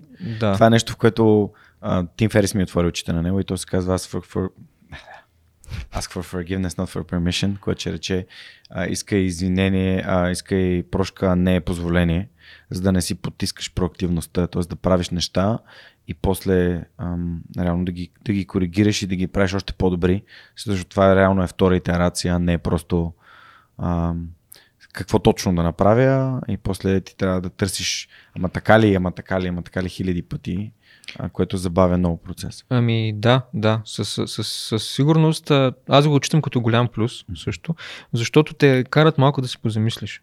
те ти дават заданието, обаче те оставят ти, ти да решиш как да го направиш и второ да помислиш първо защо го правим това нещо, какъв е смисъл от него. И съответно, да, да заслужава ли се да го правим? Имало е случаи, в които сме коментирали, нали, те ни дават нещо и казваме, окей, то хубаво, ама това като го пуснем, каква ще е ползата на клиентите? И сега да ме коментираме, променяме малко заданието вече, за да има повече смисъл. И нали, това също беше много хубаво, че имахме възможност, имахме глас което също много оценявам тогава. Имахме глас да кажем, ако нещо, че не ни харесва, да го, да го споделим първо и след това, нали, ако е възможно да го променим. Ако ние сме пропуснали нещо, те не го показват, обясняват ни ето защо това сме го решили така и ти си, а, окей, сега вече има смисъл. Нали? Навик номер 5. Стивен Кови. Разбери преди да бъдеш разбран. Супер важно, фундаментално за комуникацията в всякакви, всякакви ситуации. Да, това много ме, това ми помогна също и на мен в, в, лична перспектива, в начина по който някой път говоря с хора или примерно чисто и просто в спорове. Аз съм на едно мнение, ти си на друго мнение и ние сядаме и сега нали, коментираме и си задаваме аргументите. И имах, нали, старая се да слушам повече, отколкото да говоря, за да мога да разбера какво мисли човек от среща. За да хвана как, каква е неговата идея. И аз може да не се съглася задължително с това нещо, което човека казва, но, но се опитвам да разбера какво стои за това, което той казва, за да мога аз да му обясня аз какво имам предвид и да му го предоставя под начин, по който да не се налагам и да му казвам, виж сега това, което аз казвам е по-вярно от това, което ти казваш. Да. Сега това ми напомня с цвета, която нали, видяхме днес по-рано. С нея спорихме в кавички преди 2-3 дни и каза, че има много благ спор. Че не се е дразнила, като, като сме си говорили за нещо. Ами, то това се, това се учи. А, добре, какво се... Той, нали, нито Мишо, нито Жоро са гостували в Свърхчовека все още. Надявам се скоро най-накрая да кажат, айде, Жорка, правим го. А, защото знаеш, че при мен няма нищо на всяка цена. Когато се запознах с Мишо, той вече беше гостувал при Стани Никола. А, казах му, бе, искаш ли да дойдеш нали, да, да разкажеш твоята история, защото така ще дадем и контекст на хората за това, което е а, йод по SMS Bump, конкретния случай, нали, тогава само, йод, а, само SMS Bump, защото хората, които слушат свърх човека, ам, така успяват да получат повече контекст. Така, не, не, не, нали, аз вече тук няколко пъти съм гостувал, сега сега други неща са по-важни. Аз знам, че рано или късно те ще се съгласят, че дойдете. Миро Джуканов го чаках повече от 5 години и половина, Васко Терзиев 4 години. Ам, разкажи ни за този преход от iSense Labs към SMS Bump и ти като човек в компанията, нали, от която част се, нали, продукт отцепва, става SMS Bump, какво се случи при теб, какво наблюдението отвътре, как го виждаш като човек, който е работил ам, с а, Мишо Журо и Историята на SMS Bump е много интересна, а, от гледна точка на това, че имаше много а, така не лош старт, но труден старт и после вече изведнъж всичко изкочи и избухна, да. А, като може би е било 2015 година или 2016, не съм сигурен, още преди някой да, да си мисли, че SMS Bump е нещо вау. Uh-huh. Георги, той е нали, по-девелопърски ориентиран човек от двамата, uh-huh. беше дошъл при мен, тъй като аз имам пръст в началото на SMS Map на продукта, нали, не на компанията. Да. А, тук съм създал а, няколко а, така малки услуги, така ще ги нарека, нали, за да е по-ясно разбираемо, а, които изпращат SMS. Използваме агрегатори и пращаме съобщения на хора и мисля, и мисля, че може да направим някакъв много як модул на базата на това. Тоест продукт а, за OpenCard. И аз съм нали, окей, добре. И тогава това, което създадохме, беше един а, продукт, който се казваше SMS Bump. Нали. То дойде от Bump. Жоро каза, че Bump ще, ще бъде може би някаква много яка идея да в името. И после не сложиха SMS отпред. Нещо такова беше. Mm-hmm. Не съм много сигурен. Но мисля, че Михаил го разказва в uh, Стане mm-hmm. Никола как е дошло. И аз съм нали, окей, добре, правим го. Щом ти си подготвил по-голямата част, за мен остава по-малката. И съответно пуснахме продукт, който изпращаше SMS-и а, когато някой направи поръчка или примерно поръчката е платена или когато е а, изпратена по куриер или пък а, когато е отказана. Mm-hmm. И съответно беше доста автоматизиран процес, в който ти влизаш съответно нали, в въпросния OpenCard административен панел, а, настройваш си модула, добавяш си пари в профила, тъй като нали месец струват пари. И съответно си избираш за кои от тези събития в сайта ти да изпращаш SMS-ките как да изглеждат. И това е буквално първата итерация на SMS Bump. Само, че OpenCards във времето лека по лека пазарния модел почна да спада. Не беше толкова голям, колкото беше в началото, или пък беше в период на растеж и после вече нарязах спад, може би точно заради платформи като Shopify, като BigCommerce, които много дръпнаха напред. И съответно не беше един от най-успешните ни продукти тогава. И може би стоя така около година, година и нещо, две, съм сигурен. Нали, ние пускахме нови итерации на съответния продукт, малко повече хора започваха да го използват, но не беше от най-използваните ни продукти. Mm-hmm. За сравнение, това, което казах за забавените ни поръчки, може би е втория и третия по използваемост. Хиляди и хиляди хора го използвах. Като нали, тук трябва да си има предвид, че клиентите тогава на, на iSense бяха може би около 90 хиляди. Нещо такова. Тоест, от тези 90 хиляди човека, а, магазина поне един има един от нашите продукти. Та беше доста голяма базата. И малко хора от тях използваха SMS Bump. Uh, и може би си остана така, вървеше си във времето и вече оттам нататък тръгва историята на, на Мишо, uh, който разправяше, нали, че една или две години по-късно, вече е по-ясно с платформата Shopify и мисля, че там този продукт би бил много успешен. И съответно се прави пълен ребрандинг, всичко се пише на ново и се прави чисто нов продукт, пак със същото име, mm-hmm. но вече да работи в Shopify. И съответно там а, първите няколко месеца също са били малко трудни, но в, а, в последствие, т.е. били са трудни, но са били по-добри, отколкото когато беше в, OpenCard. в, в OpenCard, mm-hmm. точно така. И започват само с а, двама девелопера. Един от тях беше брат ми, а, а другия е Евгений, ти го познаваш. Да, познавам. А, Общо взето, брат ми му беше писнало вече от OpenCard, беше му умръзнало жестоко, каза това нещо, не искам да го виждам, той е Uh, нали, точно взето, една от причините, може би, че на него много с клиенти не му се занимаваше тогава. Okay. И, и съответно uh, търсеше нещо друго, по което да работи.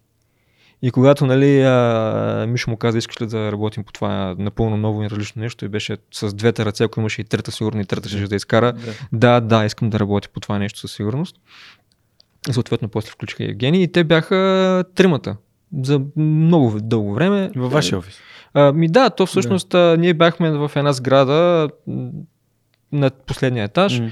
и ние просто бяхме в единия така наречен апартамент, да. който беше разделен на няколко стаи, които бяха преобразувани в офиси, работихме така, обаче, както казах, нали, от 6 станахме 20, не знам mm. колко човека, а, да се разраснахме и съответно целият етаж вече беше наш, третия, който е горе и бяхме разделили така, че те си имаха отделен офис, в който са си само те и всички останали не са разпръснати и работихме така.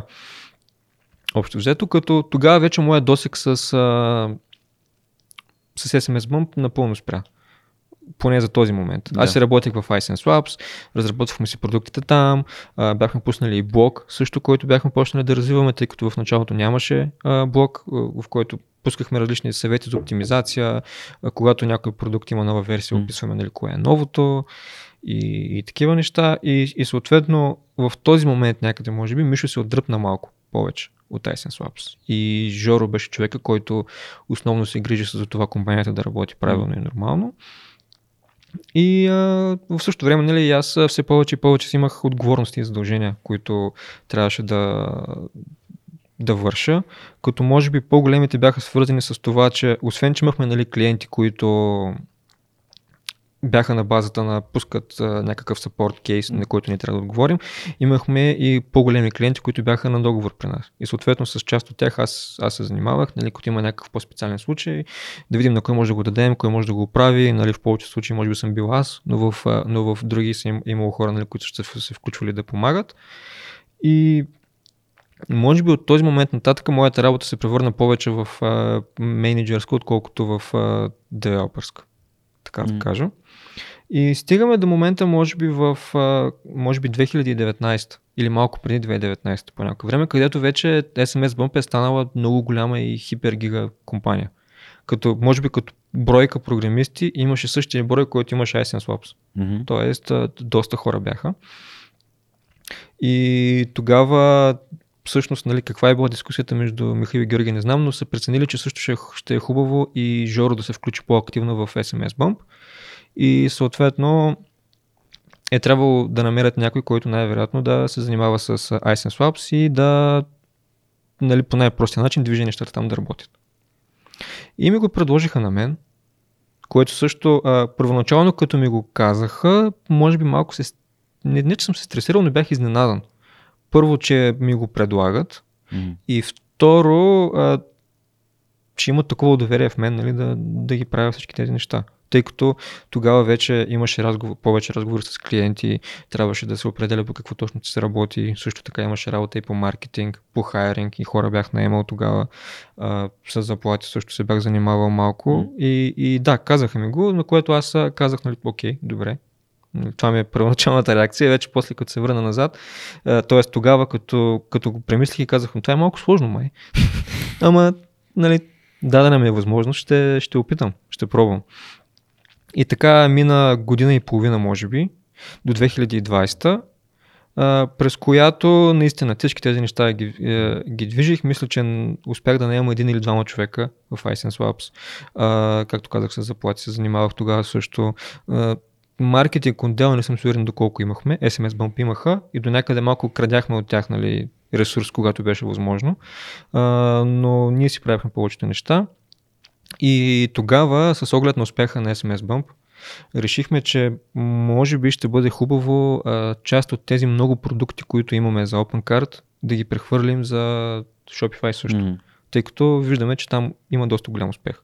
И Започнахме с един продукт, който се казваше GDPR Compliance. Mm-hmm. Нещо такова. Тъй като 2018 година, ако не се бъркам, 25 май, беше срока от Европейския съюз, в който всеки един сайт трябва да има система, с която да а, казва на неговите посетители, че ти събираш информация чрез кукита, чрез бисквитки и съответно потребителя Тоест посетителя трябва да се съгласи дали иска тези данни да бъдат събирани или не. Като в последствие нали, законът беше променен, че някои от кукитата бяха окей okay да се събират винаги, а други по-персонализирани да си избере самият посетител дали иска mm-hmm. да ги а, съответно събираме съответния магазин или не. Mm-hmm.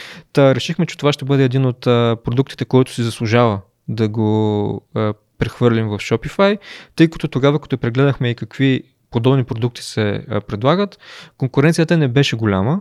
Имаше продукти, но ние смятахме, че ще успеем да съдадем нещо по-добро.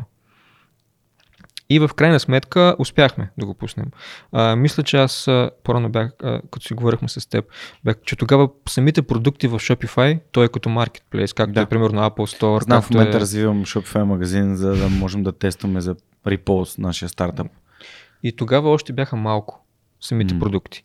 И може би хванахме много добро време, и съответно успяхме да пуснем а, съответния продукт. А, беше трудно в началото, тъй като имаше доста изисквания от Shopify. Кое как трябва да изглежда логото, примерно, че не е било с достатъчно добро качество. Описанието трябва да се попромени малко. Като отвориш самото приложение, трябва ти да опишеш какви данни събираш, т.е. ти като компания, какви данни събираш от самите собственици на магазини, mm-hmm. за да правиш каквото и да било или изобщо ако го правиш, нали? А, та все пак успяхме да се а, справим с всички тези неща. И го пуснахме.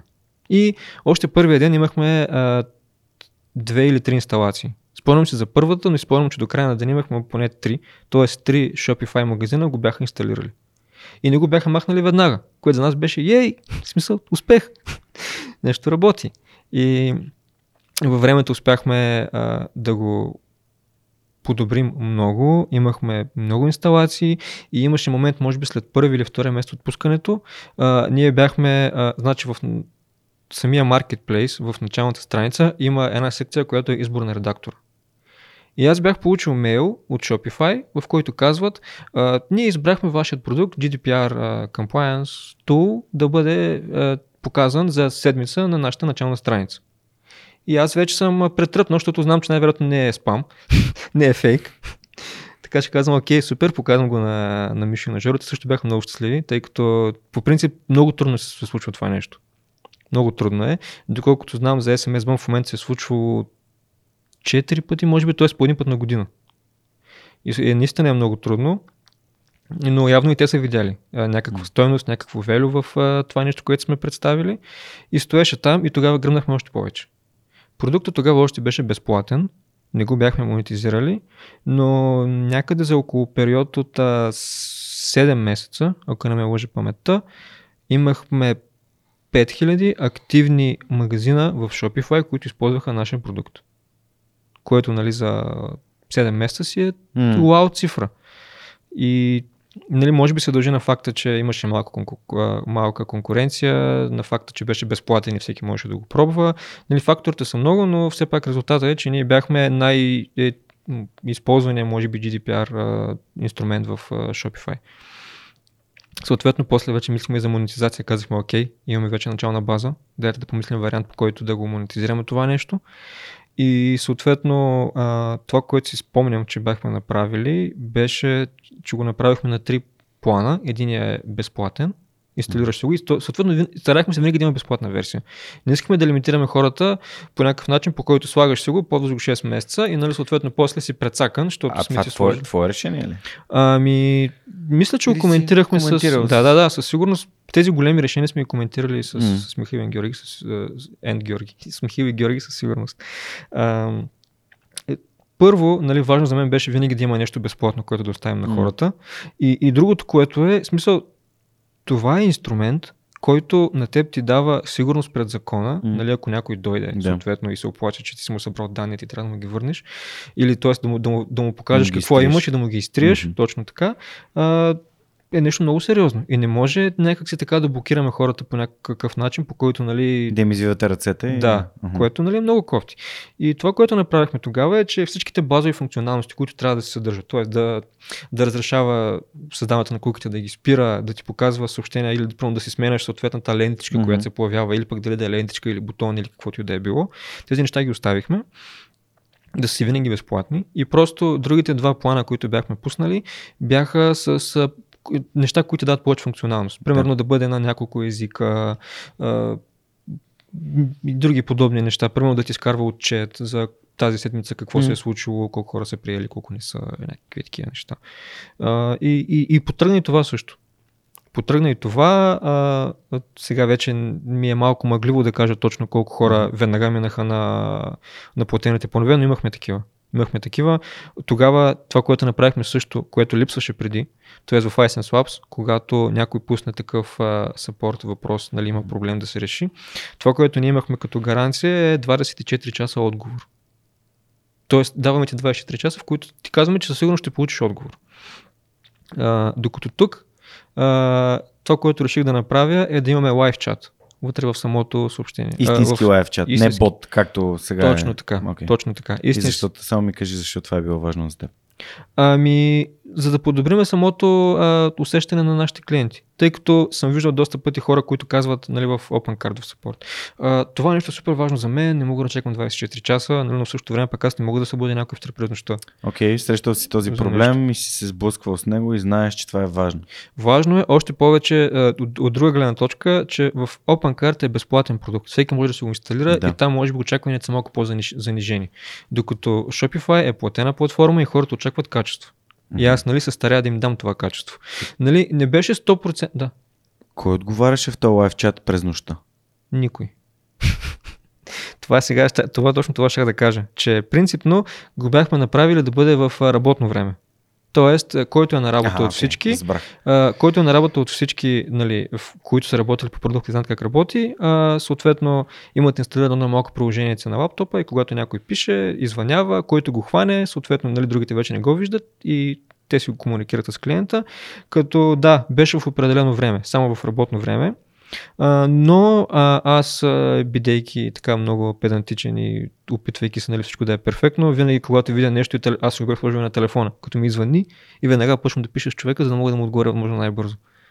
Просто това беше много важно за мен, защото също и в българския customer така, experience, който виждам тук, някой път има неща, които могат да се подобрят и се старая да покажа на хората, нали, че има варианти, по които може да се направи. В епизод с Иван Александър го коментирахме това колко е важно клиентското обслужване, то е лицето на бизнеса а, към, към неговите клиенти.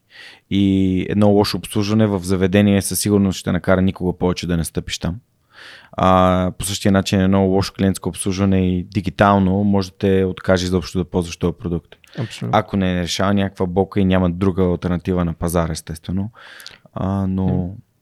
Еми мога да ти кажа, мога да ти кажа и друго. От тези 5000 магазина, които mm. ползваха продукта, а, значи в Shopify ти вече си запознат най-вероятно, има рейтинг да. на продуктите от 1 да. до 5. Нашият рейтинг беше базиран на около... Смисъл, между другото, трудно се карат а, хората да пишат ревюта. Да, да това е много тогава. трудно, обаче ревютата всъщност са изключително важни те са фундаментално важни за всеки продукт и всяка услуга, която Абсолютно. Имаш. И имахме около 250, т.е. към вършен рейт от тези 5000 нали, 250 е окей. Okay. Не е нещо, нали. Очаквах да е повече. Или поне се стремях за повече, но въпреки всичко, оценката ни не беше 4,5 или 4,9, беше 5,0. Ние нямахме нито нали, 4 звездички, нямахме една, беше 5-0, което за мен беше много важно. И имаше една ситуация, в която имаше човек, който беше 3 звезди. И аз бях това е странно. Нека да проверя. И си поговорих с човека, успях да го намеря и тогава нали, използвах малко такива така интересни практики, тъй като човек си беше е, премахнал приложението и съответно е, трудно може да се да го контактнеш тогава, mm-hmm. тъй като нямаш данни за контакт, обаче успях да видя кой е магазина и съответно през контактната форма на магазина Успях да се свържа с него, написах му здравей, нали, ние сме iSense Labs, хората, които са разработили този продукт, искам да разбера нали, кое е това, което не ти хареса, може ли да го подобрим и си поговорих с него, uh, с човека, той инсталира приложението обратно и го смени от 3 звезди на 5 звезди. А, защо? а какъв беше проблема? Спомняш ли си? Ами проблема мисля, че беше свързан с това, че сега, нали, тук малко в специфики ще влезна, обаче а, тази лентичка или този бутон, който се появява в mm-hmm. а, сайта, за да ти каже, че този сайт събира въпросните бисквитки. Да. А, много зависи от това каква тема имаш. Тоест, как Да. да. изглежда сайт. Окей. И съответно в някои ситуации, значи ние се опитваме да поддържаме възможно най-много, но тъй като в Shopify има възможност както да използваш стандартните техни Да. теми, да си сложиш Генерично. някой отвън, М, по някой път се случва нали, така, че нещо по-специфично има, което малко Чупи. прецаква да, наш, нашата лентичка. То беше въпрос на две минути нали, да го оправим и да го сложим. И, и да, така че съм. Обаче си съм положил допълнителното усилие, за да намериш този човек, за да адресираш неговия проблем и той да се превърне от човек, който вижда проблем във вашето решение, в човек, който е абсолютен фен, защото ти си положил усилия, за да... О, да, задължително. Имахме един човек в един от другите ни продукти, тъй като ние успяхме за период от година и малко да, а, да пуснем 4 продукта. 4 прехвърлихме от, от OpenCart в, в а, Shopify.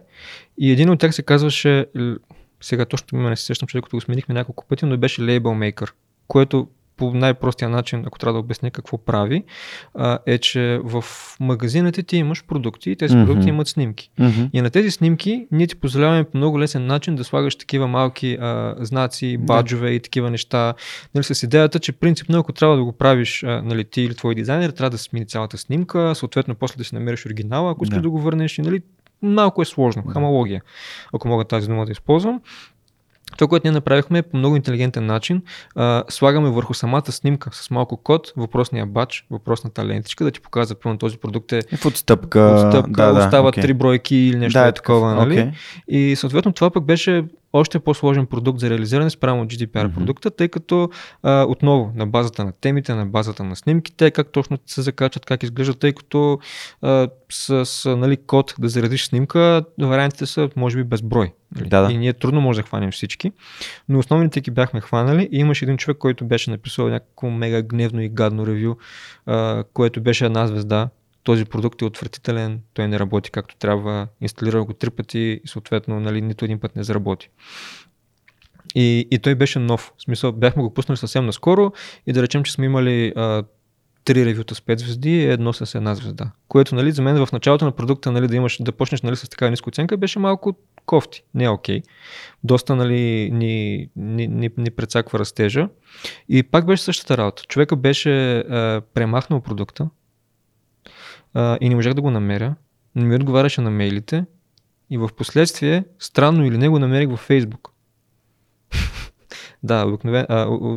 В смисъл, възможностите ми за намиране на информация са, са много добри. Това мога да кажа. Намерих го във Фейсбук. Писах му два-три пъти, а, не ми отговаряше.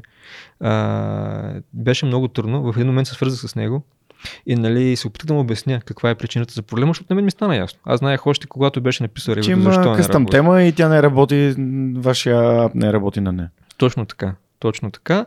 И, и, му, и му бях обяснил, нали, а, виж сега, а, мога да ти обясня това защо се случва, нали, не е единичен проблем, а, проблем е просто начина по който работят сайтовете, смисъл интернет. Нали, не е нещо, което е Специфично... специфично. Всичко е различно. Да. И е, и е трудно да го направим, нали, да работи още в началото за всички. Нали, или поне за 90, не знам, 9% от хората. И съответно си поговорих с него, успя да ми отговор, т.е. върна ми отговор, евентуално след може би 3 седмици, в което аз съм, това ревю още стои и искам да го махна. и съответно отговори ми, а, успях да му обясня в детайли, защото това нещо се случва и в крайна сметка не го спечелих като клиент обратно.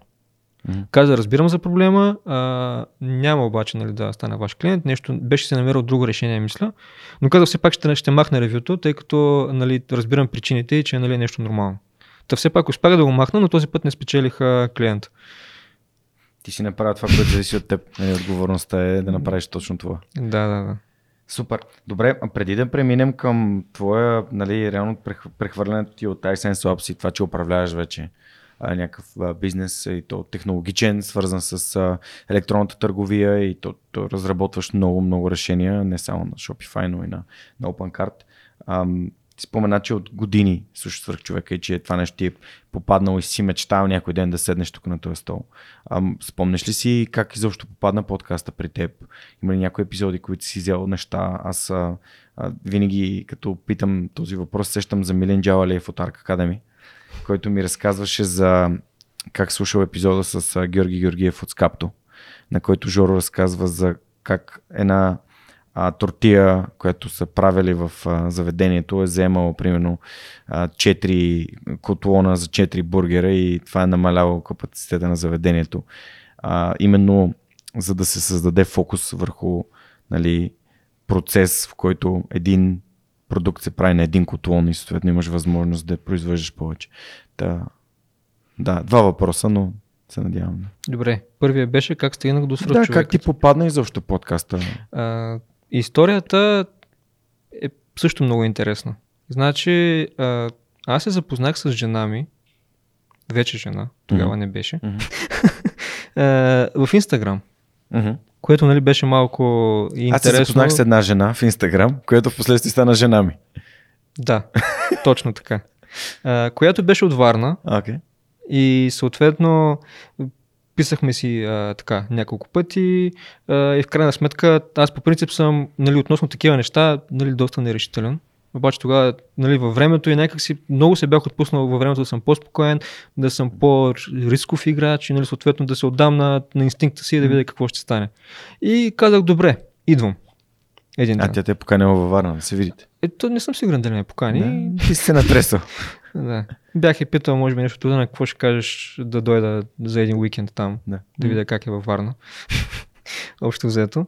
И, и си бях пуснал един ден отпуска, защото исках петък да отида, съответно. И а, никой не знаеше. Нито майка ми, нито брат ми, нито баща ми. В смисъл, някакво много странно начинание такова, mm. което бях, бях взел. И съответно пътувах а, по горната магистрала, която нали силно може да се каже, че е магистрала, mm. но пътувах до, до Варна по нея и по принцип аз си слушам подкасти от доста време. И този, който най-често слушаме, има един, който се казва Stuff You Should Know. Mm-hmm. Той е в, в Spotify. Той ми е много интересен, тъй като се разказват много странни неща и по много интересен начин. А, и съответно, по принцип слушам него. Обаче в колата, както съм си сложил телефона и съм си отворил Spotify и гледам нали, а, какво ми излиза и съответно ми излиза съответно, а, пак Stuff You Should Know, но пък в същото време под него излиза ми Something You Might Like, нали, нещо, което може да ти хареса. И свърх човекът с Георги Ненов. И аз съм, в смисъл, странно име за подкаст, нали, но окей. Okay. И мисля, че в тогавашното време подкастът, който беше последен или един от последните, беше с Ники Илиев. Mm. И мисля, че ги попревъртах малко и казах, а, окей, този го чувал съм името, знам какво е, нека да, да видя за какво става въпрос. И всъщност цялата ми представа за този човек се промени тогава. Имах една идея за Ники Илиев, след слушането на подкаста идеята ми се промени тотално за него. Вече като напълно различен човек го виждах и реално това беше причината, поради която започнах да слушам свръх човекът. Всъщност епизода с Ники Илиев 158 е изключително важен за развитието на подкаста. Това е точно 3 години след стартирането на подкаста. И е първият епизод а, с подкрепата на Телас, а, които си спомням как... А, спомням си деня, в който отидах да подпиша договора с тях. Те казаха, ние много харесваме това, което правиш, искаме да подкрепим. И просто излязох и сено си бях сбъднал мечтата. Буквално се чувствах така. С, а, им дори Facebook лайвче от, от този момент. Знаменателен и паметен за мен. И се радвам, че е именно с Никилиев, защото един човек, който и за мен самия изглеждаше по различен начин преди да седна си говоря с него за книги и за нещата, които и двамата ни интересуват и явно споделяме. А, просто беше, изглеждаше по, като един тотално не свързан с свръхчовешкото, поне в моята глава. Пък като чух историята му и той нали, в Пазарджик е отраснал, нали, бори се за нещата, в които вярва и така нататък. И сега се стреми да прави кино а, в, на място, което малко трудно се прави кино. А, радвам се, че посочи този епизод. Хареса ли ти, има ли нещо, което... След като си продължил да слушаш, очевидно, нали? Ами, е бил да. overall, over, overall като цяло си бил щастлив. Със сигурност много ми хареса. А, тогава, като за първ път чух нали, този епизод, мога да кажа, че от тогава до сега със сигурност качеството на звука се е подобрило доста. Оценяваме тази обратна връзка, т.е. от тройка си писал петица. Да, абсолютно, да. От тройка на петица, 100%. А, и тогава редувах супер човекът с да. Стъфи Шудно. Ага. Последният даже епизод, който слушах за Стъфи Шудно беше свързан с Хария Тъбман, която е една много интересна жена в САЩ. Няма да влизам сега в детайли, mm. но като цяло е човек, който също може да седне на това столче и да разкаже много интересни неща. Или пък, що пак да не разкажа. Добре. ами тя всъщност е афроамериканка и е роб. която успява да се спаси, бяга.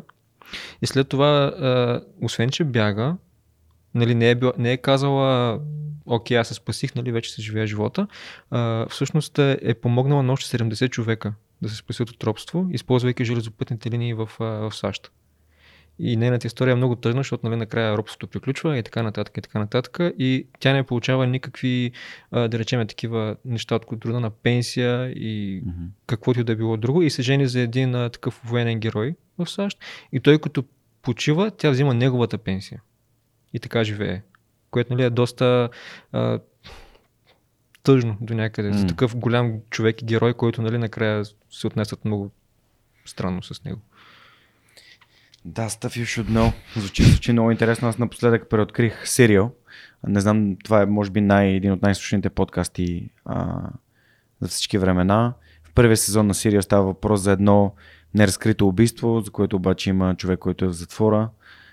И по много интересен начин е разказана цялата от един журналист, който изследва цялата ситуация и благодарение на това проучване, което журналиста прави и разследване, този човек е освободен от затвора, който е привлечен като обвиняем и стои над 20 години, май 25 години в затвора. А, защото всъщност някой убива бившата му приятелка и ам, има свидетел, който твърди, че е той, обаче има някакви огромни несъответствия в цялото дело. По много интересен начин разказана история, така че аз също преоткривам а, нови подкасти, макар и правени преди доста време. Ами в крайна сметка ти си виновен в кавички, значи. Тъй като почнах с Тъфиш отново, после ги редувах двете mm-hmm. и сега вече само супер човека, така че... Е, щом, щом, щом свръх човек е префърт, предпочитания избор, значи... Ами хубавото в случая е, че, че и жена ми те слуша. И така е по-лесно, като пътуваме някъде на далечен път, пускаме си един епизод и общо взето така много по-бързо и по-лесно минава. Пак давам пример с пътя до Варна, който е 5 часа или не знам колко там. Така, Като че... каза пътя до Варна е 5 часа тази сутрин, докато си а, пихме кафето с теб тук, приготвяйки се за епизода, а, получих следното съобщение от Иван Димитров, който е един от хората в общността на свръхчовека и подкрепя това, което правим. А, и то е буквално една снимчица от неговата кола, от YouTube канала на свръхчовекът и пише добре, че беше ти. Иначе тези 5 часа, в които пътувах, ще да са загубени.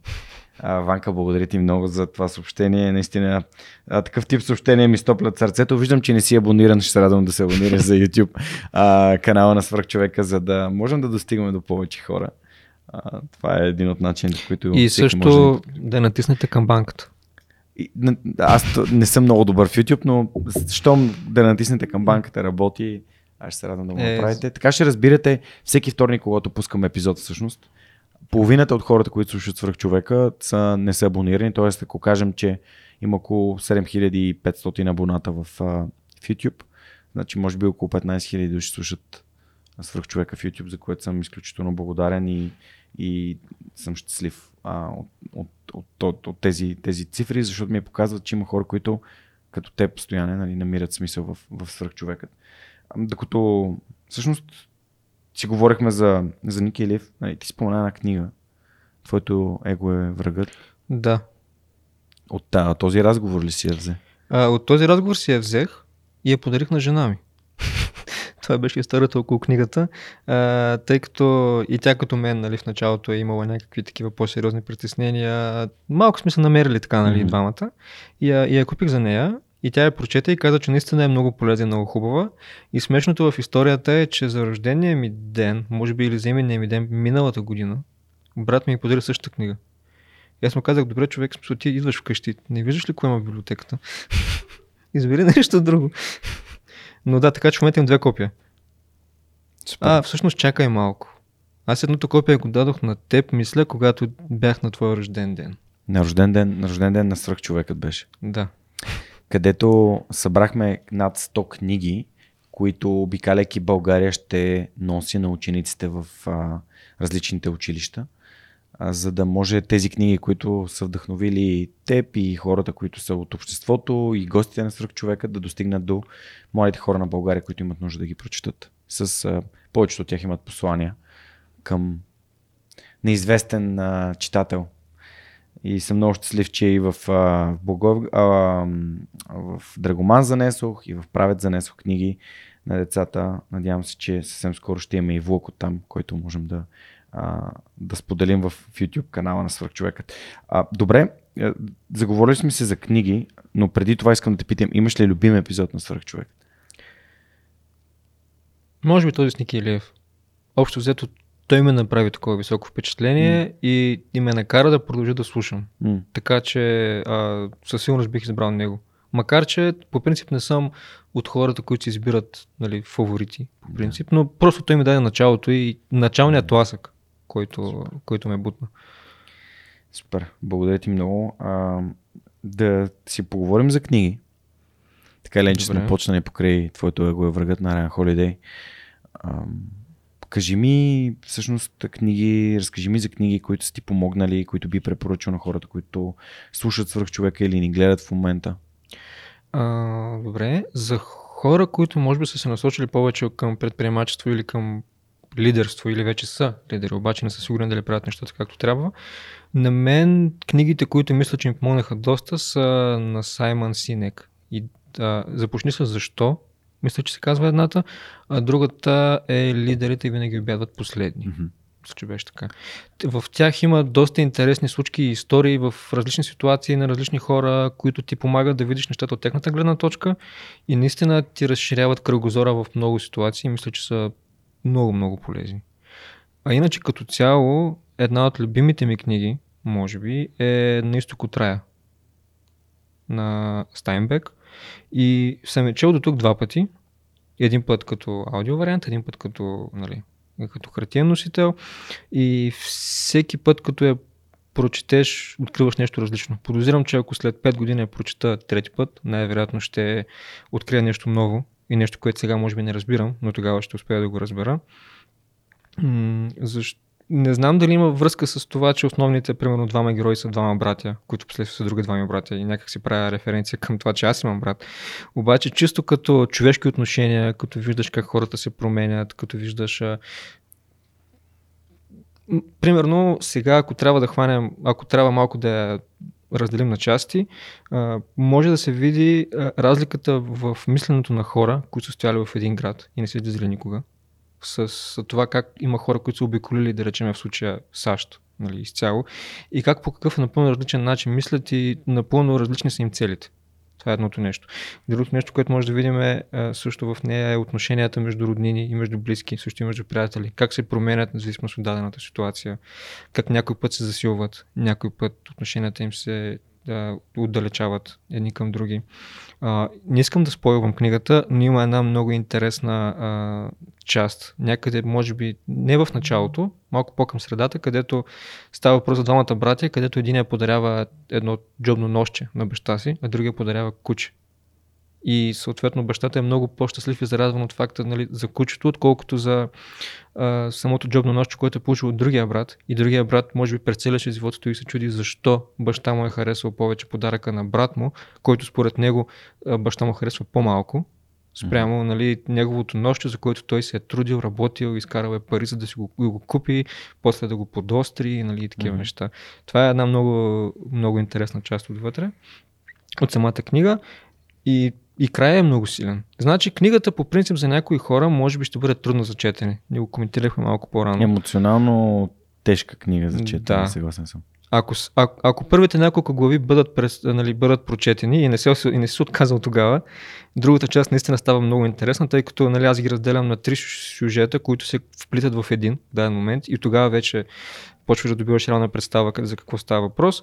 И, и е много а, символичен края, в който се случва нещо много гадно. Казах, че няма да а, нали, издавам нищо повече, отколкото вече издадох. Но книгата завършва с а, Ти можеш което нали, чисто казано така като фраза в момента, може да означава едно, но според мен е всеки един човек като я прочете, това за него би означавало нещо най-вероятно напълно различно.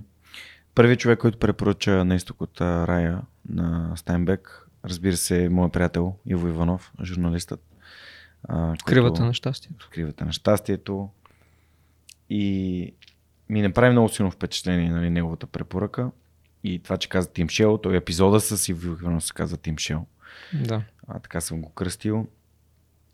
Обаче тогава си взех друго, взех си пилето а, да чета. Той препоръчи пилето на а, Уилям Уортън. Много интересна книга също. Ако не си е чел, предвид а, това, което си говорихме преди малко и за класиките, а, смятам, че пилето е доста ценна книга, която също трябва да бъде прочетена. Общо взето препоръките, които Иво направи, са феноменални. Нали? Няма, няма две мнения за такъв човек, какви книги би препоръчал, така че а, използвам момента за да ти препоръчам. А, други книги има ли, които би искал да, Хм, да отбележиш? Други книги. А, има една, която подарих на жена си сега, която аз лично не съм чел, но, но съм я виждал чисто в онлайн вариант. И Мгм. тя е на, на Джордан Питърсън, който нали, Коя? е Beyond Order или 12-те правила за живота. Да. Аз смятам, че втората му книга е по-добра. Аз всъщност подарих първата книга на Монката. Нали Монка? И двете книги подарих на Монката. Извинявай, Монка. А, радвам се, че правя повече подаръци, отколкото си спомням. А, заслужаваш го. Благодаря ти за това, което правиш за свръхчовекът. А, втората книга според мен на Джордан Питърсън. Почти сърце. да, Получи се. да. Аз в, аз в джуджитото обикновено изпращам ето такова послание, което е триъгълник. А Това ми е любимо. Малко иллюминатско, ама добре. Любимо. Това ми е. Това, това ми е любимо душене в а, Triangle Chokehold се казва. Но както и да е. Та, а, втората книга според мен е по-добрата. Защото а, Джордан Питърсън излиза през, минава през един много труден период. Здравословно се преборва с заболяване и това някакси се едно му отваря отваря му очите по някакъв нов начин. Според мен, това е моето лично мнение. Два пъти я слушах в Audible съм си я купил и си я, може би е време да си я преслушам пак, но а, това е мое лично мнение. Надявам се, че можем да, да споделим. Първата книга също не е лоша а, и ми харесва, че просто Джордан Питърсън провокира ед, един, едно различно мислене и някакви такива как да кажа, по някакъв малко по-критичен начин те кара да мислиш, да не приемаш нещата такива, каквито а, си си разказал, че са. Със сигурност. Аз го открих покрай а, въпросното social anxiety нещо, а, тъй като в интернет е пълно с негови клипове. Мгм. И начинът по който той решава този проблем или поне го дава като пример за решение, примерно при мен не върши работа. Той казва, нали, че най-лесният начин да се а, не отървеш, но по някакъв начин да го превъзмогнеш Мгм. а, а, това притеснение, е като гледаш хората в очите. И примерно сега, както говоря на теб, и съответно, гледайки твоята реакция, това би ми помогнало по някакъв начин да се успокоя Мгм. или, или не. Обаче, например, да, не знам, очният контакт не е чак толкова лесен за всички. И, и при мен работи нещо друго, което пък а, интересно в случая е, че го предлага актьор. Мгм. Райан Рейнолдс също страда доста от social anxiety, или поне така е казвал. Мгм. Но примерно това, което той споделя е, че начинът по който той се спасява от това цялото нещо е с такъв а, хумор, а, в който the butt of the joke, нали, по, по, фразата, която е популярна е, нали, че е, този човек, нали, върху когото е самата шега си, самия ти, и той се шегува със себе си, самоиронизира се, което му помага, което му помага много да се а, така изолира, да се успокои. До някъде първо може би да снижи очакванията, за да може да му е по-лесно и в същото време се събужда някаква друга страна в него, която е по-забавна, по-свободна и просто се появява един тотален идиот, който бръщолеви глупости, Мгм. както ти вече най-вероятно забеляза. така че това е нещото, което наистина много ми помага в а, ситуации, в които евентуално по някакъв начин нали, не се чувствам окей. Ще, правя, ще направя препратка към двама души, които са ми гостували в подкаст. Един се казва Лазар Радков, другия се казва Георги Блажев. А, урока за ниската топка ми го е дал Лазар. А, в това, че когато започнеш с просто занижиш очакванията към нещо, например, не знам дали си забелязал, но аз никога не бих казал и не вярвам в това, че Свърхчовека е най-слушният подкаст в България. Първо, защото обективно не може да бъде казано и доказано, а, за сега поне. А, а и второ, защото това не ми е целта. Нали, целта ми не е да е най-слушания, ами правилните хора да знаят за него. Тоест хората, които имат нужда от това съдържание, да знаят за него. Вторият човек е Георги Божев, който, когато ми гостува в подкаста, той по страхотен начин се самоиронизира и ми показа колко е важно да можеш да се самоиронизираш. Не за да те мислят другите за а, глупав, ами просто за да можеш да покажеш на другите, че не се вземаш на сериозно. Тоест, че не си мислиш, че си голямата работа. А свърх човека само по себе си, името провокира тая мисъл. Какъв е пък той, какви са пък тия свръхчовеци, това няма такова нещо, тук е някакви егоцентрици. И всеки човек, който е почнал да слуша с нагласта, абе я да разбера, нали, излиза с... Ама никой никога не каза, аз съм свръхчовек в подкаста, защото не е това смисъла. Ами всеки да разкаже своята история. И това е много по-човешко и, и, и земно и смятам, че да се самоиронизираш е страхотно. А, аз винаги, когато имам някакъв сериозен разговор или тема, или те толкова нещо, на което съм поканали да говоря пред хора, винаги трябва да изляза с нещо, което е самоирония, а, за да може хората да разберат, че не си мисля за голямата работа и да, да ме гледат спокойно и с усещането, че аз не съм там, за да се фукам и се бия в градите. А, и благодаря на Блажев, че ме научил. Добре, а, ти, да, дай, нещо. А, ще да кажа, докато сме на въпроса на, за книгите, може би трябва да ти дам подаръка, който сме подготвили О, има за подарък теб. за мен. Има подарък за теб, който е скрит на толкова тактично място, където никога не би могъл да го видиш. Но а, така, подготвили сме се, а, като тук нали, държа да кажа, че това не е само от мен, това е от цялата компания. И са две много интересни книги на Георги Марков, като ние сме проверили, ресършнали сме и знаем, че това са неща, които много са ти интересни. Идвали сте вкъщи и гледали сте библиотеката, няма ги. Сам разбра, че имам начини по които да разбирам разни работи, така че Много благодаря, Стояне. заповядай. А, а, вау.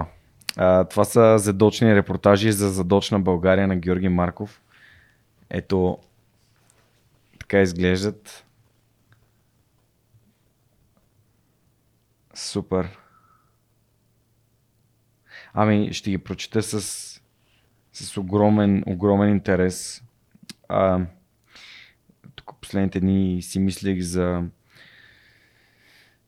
за това, което сме получили ние като поколение и нашите родители като поколение и ам, чисто общ, обществото ни как живее в тези времена. Когато започнах свръх човека, не случайно нали, логото е Атлас, защото Лазар ми каза прочети тази книга. И тогава си дадох сметка от коя страна искам да бъда. Към хората, които са предприемчиви и предприемат действия и правят така, че света да се променя към по-добро или от тези, които си мислят, че някой друг им е длъжен, че държавата им е длъжна или че другите са им длъжни и че когато те си хвърлят вас на улицата, някой ще мине да го събере, защото те си плащат данъците. А, и вярвам, че някъде в а, тези 70 години, а, които са ми изминали от а, идването на един режим, който по-скоро е бил потичнически, отколкото е бил нещо създаващ. И за който се продължават да се разказват а, а, митове, ам, познавайки това, което се е случило, а, ще можем да вземем по-добре решения в бъдещето и благодаря, ще ги прочета с огромен интерес. Още един път благодаря на целия екип на Йотпо и най-вече заради това, че ни подкрепяте във всички истории а, и странни идеи, които ни идват за правене на подкасти, гости, рубрики и така нататък. За мен е важно, че знаете какво прави, го разбирате и го подкрепяте като такова, каквото е, а не се ам, не сме просто затворени в една котийка, от която казваме това е реклама на SMS Bump или на Yot по SMS Bump и те правят това. Ами, че заедно даваме и стойност на, на хората, които ни подкрепят. Благодаря. И втори ред на мисли, тук твоите колеги са ми подготвили едни книги подарък. Да оставим Георги Марков, където си го гледаме. А, и това са книгите подарък за другите гости на подкаста, а именно Иван Александров, Free Economics, а, Андрей Давчев, Блинк, Проблясък, страхотна книга на Гладуел, Free Economics, не съм я чел все още, и на Мариана Мазукато, The Value of Everything, Making and Thinking in the Global Economy, за Руслан Летейски. Ам, много благодаря за, за това, че сте се погрижили и за нашите гости в месеца на, на e-commerce. И Ще се погрижа всеки един от тях да, да получи своята книга и се надявам, че всеки един от тях ще може да си вземе а нещо от, от въпросната книга, кое да приложи в своя бизнес или в своя живот. А, както нашите слушатели и зрители си взимат а, под твоите и от другите препоръки на, на другите гости. Ти има ли някоя книга, освен нали, Егото е врага, която си си взел, нещо за което се сещаш от някой конкретен епизод или От някой конкретен епизод? Ами, взел съм си още една, която не съм прочел, просто заради много лош тайм менеджмент от моя страна, но всъщност ти рано, ти по-рано сподели Иво Иванов, всъщност взел съм си кривата на щастието, mm-hmm. обаче още не съм, не съм я прочел. Моят съвет е да започнеш с един разказ на ден или един разказ на няколко дни. Да знаеш колко са емоционални нещата, които Иво пише. Ам, тази книга не се чете като роман. Не е чете като роман. Наслади се, наслади се на всеки разказ, защото той разказва човешки истории през призмата на спортни събития, спортни личности и така нататък. Ам, не надминат създател на светове с думи е Иво. Добре, а в такъв случай, чакай да видя а, нашите приятели от Йод по SMS Bump, какво са ти замислили тук. Не съм ги видял въпросите. Това ще е интересно. Еми, има. А, така. Добре. Сега. Еми, благодарим им. Тогава ще трябва да започнем с въпроса на Евгений. Като а, един от първите хора в Йод по SMS Bump, както ти по-рано каза. Коя е песента, на която си танцуваш къщи пред огледалото? Хм, добре. Това е интересен въпрос. А, аз не танцувам. така че, така че пред огледалото най-вероятно няма да ме види някой да танцувам. А, това, което аз имам от, от детството е, че имам някакви бегли заложби в пеенето. Даже бях в Мочоград, имаше такъв като кръжок, може би, mm. дали е правилната дума, ОДК, където ходих първо с пеене, после минах малко на, на свирене с пияно, така че имам, може би, там някакви леки заложби, евентуално за караоке, може би. Та, аз, ако съм предогледал, най-вероятно ще изпея нещо, но едва ли ще бъде свързано с, mm. с танц. А ти на дискотека не си ли ходил? Ходил съм. Ходил съм, но не съм от танцуващите. така да кажа. Имам една история, като бях по-млад, може би на 23-4 5. А, бяхме с братовчет ми и с тогашните ни колеги на, на едно заведение. И братовчет ми също не е по танците, той е барабанист, нали, той е доста музикален човек, но не е по танците. И един колега нали, поглежда и казва, душата танцува, тялото гипс. така че, благодаря на Евгений за въпроса. След това въпрос от Вики. Какви са най-големите предизвикателства за една компания, която бива купена от друга? Какви са и най-големите предимства. Ако искаш този въпрос, можем да, да му отговорим сега или след малко, когато стане дума за придобиването на. Може би ще е по-добре да е след малко. Да, да, да, да го свържем. Да. Супер. Ам, Румен пита за весела случка от историята на SMS Bump, когато нещо се е щупило много. За нещо, което се е щупило много. А... Весела случка. Значи, без сърце разделятелни моменти, моля. Еми, то, значи, малко е трудно едновременно и да се щупило нещо и да е забавно. Но, може би не е било забавно на момента. Но сега със сигурност е забавно. Значи тя е случка в а, периода преди аз, нали, официално mm. да се преместя в SMS Bump, но е свързана, мисля, че с а, първия или втория от черните петъци, които се случват, който е много труден и много mm. кофти за компанията. От гледна точка на това, че нали, компанията расте, пращат се повече SMS и повече клиенти има и всичко върви супер и перфектно. Обаче, нали, това, което се случва в нали, въпросния ден е, че може би не е било преценено точно какъв трафик е бил очакван за деня. И имало ситуации, в които всичко е спряло да работи за момент. Точно в, нали, през нощта в 2 и съответно нали, тогава брат ми и Евгений са работили може би 28 часа нон-стоп, за да го решат проблема. И нали, тогава ситуацията, която е смешна и забавна може би е, че поради големия, нали, всичко работи, но поради големия товар не може да смогнем с а, изпращането на съобщения. И Uh, Юли е толкова заед с това да прехвърля ресурсите на друго място, че не отговаря на, на Мишо, защото Мишо постоянно му го пита как е, какво става, върват ли нещата, оправяме ли се и той просто го игнорира напълно в смисъл не му отговаря. И в същото време нали, Мишо си мисля, че нищо не се случва и продължаваме нали, да имаме проблеми. И Евгения е нещо като мост между двамата, тъй като а, Мишо пише на Юли в един общ чат, той не отговаря, а Евгений гледа просто в кода какво се случва, всеки път си дърпа файловете да види промените и съответно после само казва на Мишо в момента какво се случва и на къде сме. И реално един такъв а, тръгълник от информация, който се върти точно на, а, на този черен петък. Нали, в крайна сметка всичко е минало, но е минало по, по много труден начин, което нали, вече им слага обица на окото, а, окото, ухото. М. Може и на окото, нали, но личен По-добре не. Та, Не, но оттам- навеждат. Да, та оттам нататък нямаме неуспешен черен петък. М. И всъщност всеки един е рекорден спрямо нали, предник, като този път очакваме да е още по-добър спрямо миналата година. Нали, изключваме факта, че вече нали, COVID е малко по окей като ситуация и нали, вече хората не купуват толкова онлайн. Въпреки всичко, нивата, които сме имали миналия черен петък, ги достигаме в момента и то в лятото. Тоест се очаква нали, сега да сме в още по- по-добра позиция и подготвени. Супер. И като си заговорил за черния петък, има въпрос естествено свързан с черния петък. Не случайно правим а, месеца на e-commerce през ноември, заради черния петък, заради Cyber Monday, заради всички такива важни събития в пазара.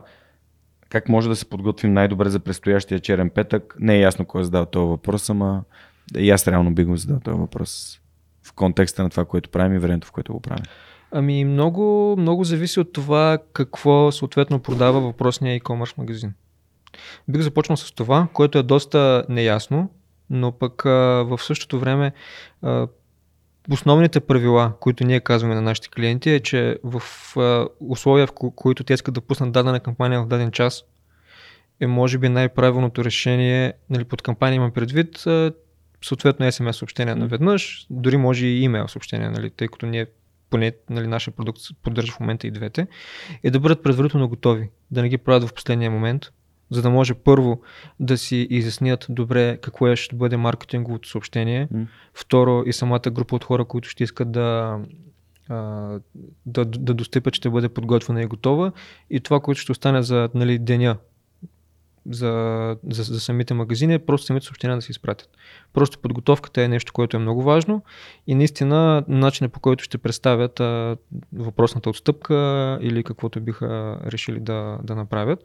Като освен нали, самите а, кампании, които трябва нали, съветваме да бъдат подготвени предварително, може би в самите сайтове могат да се поставят някакви а, банери, а, съответно някакви съобщения, М. да се използва сега момента да се съберат още повече нали, ние ги наричаме сабскрайбъри на български Абонати. абонати, което звучи малко странно, но нали, това са хора, на които имаш право да изпратиш съобщение.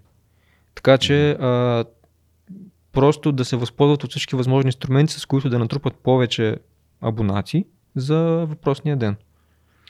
Супер. Това ми звучи като failing to prepare is preparing to fail. Нали? Да, Абсолютно. не, да, да, се провалиш подготовката, значи да се подготвиш за провала си.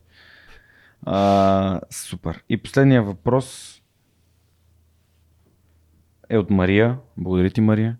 А какво трябва да се случи, за да може SMS да навлезе в България по-активно като маркетингово средство?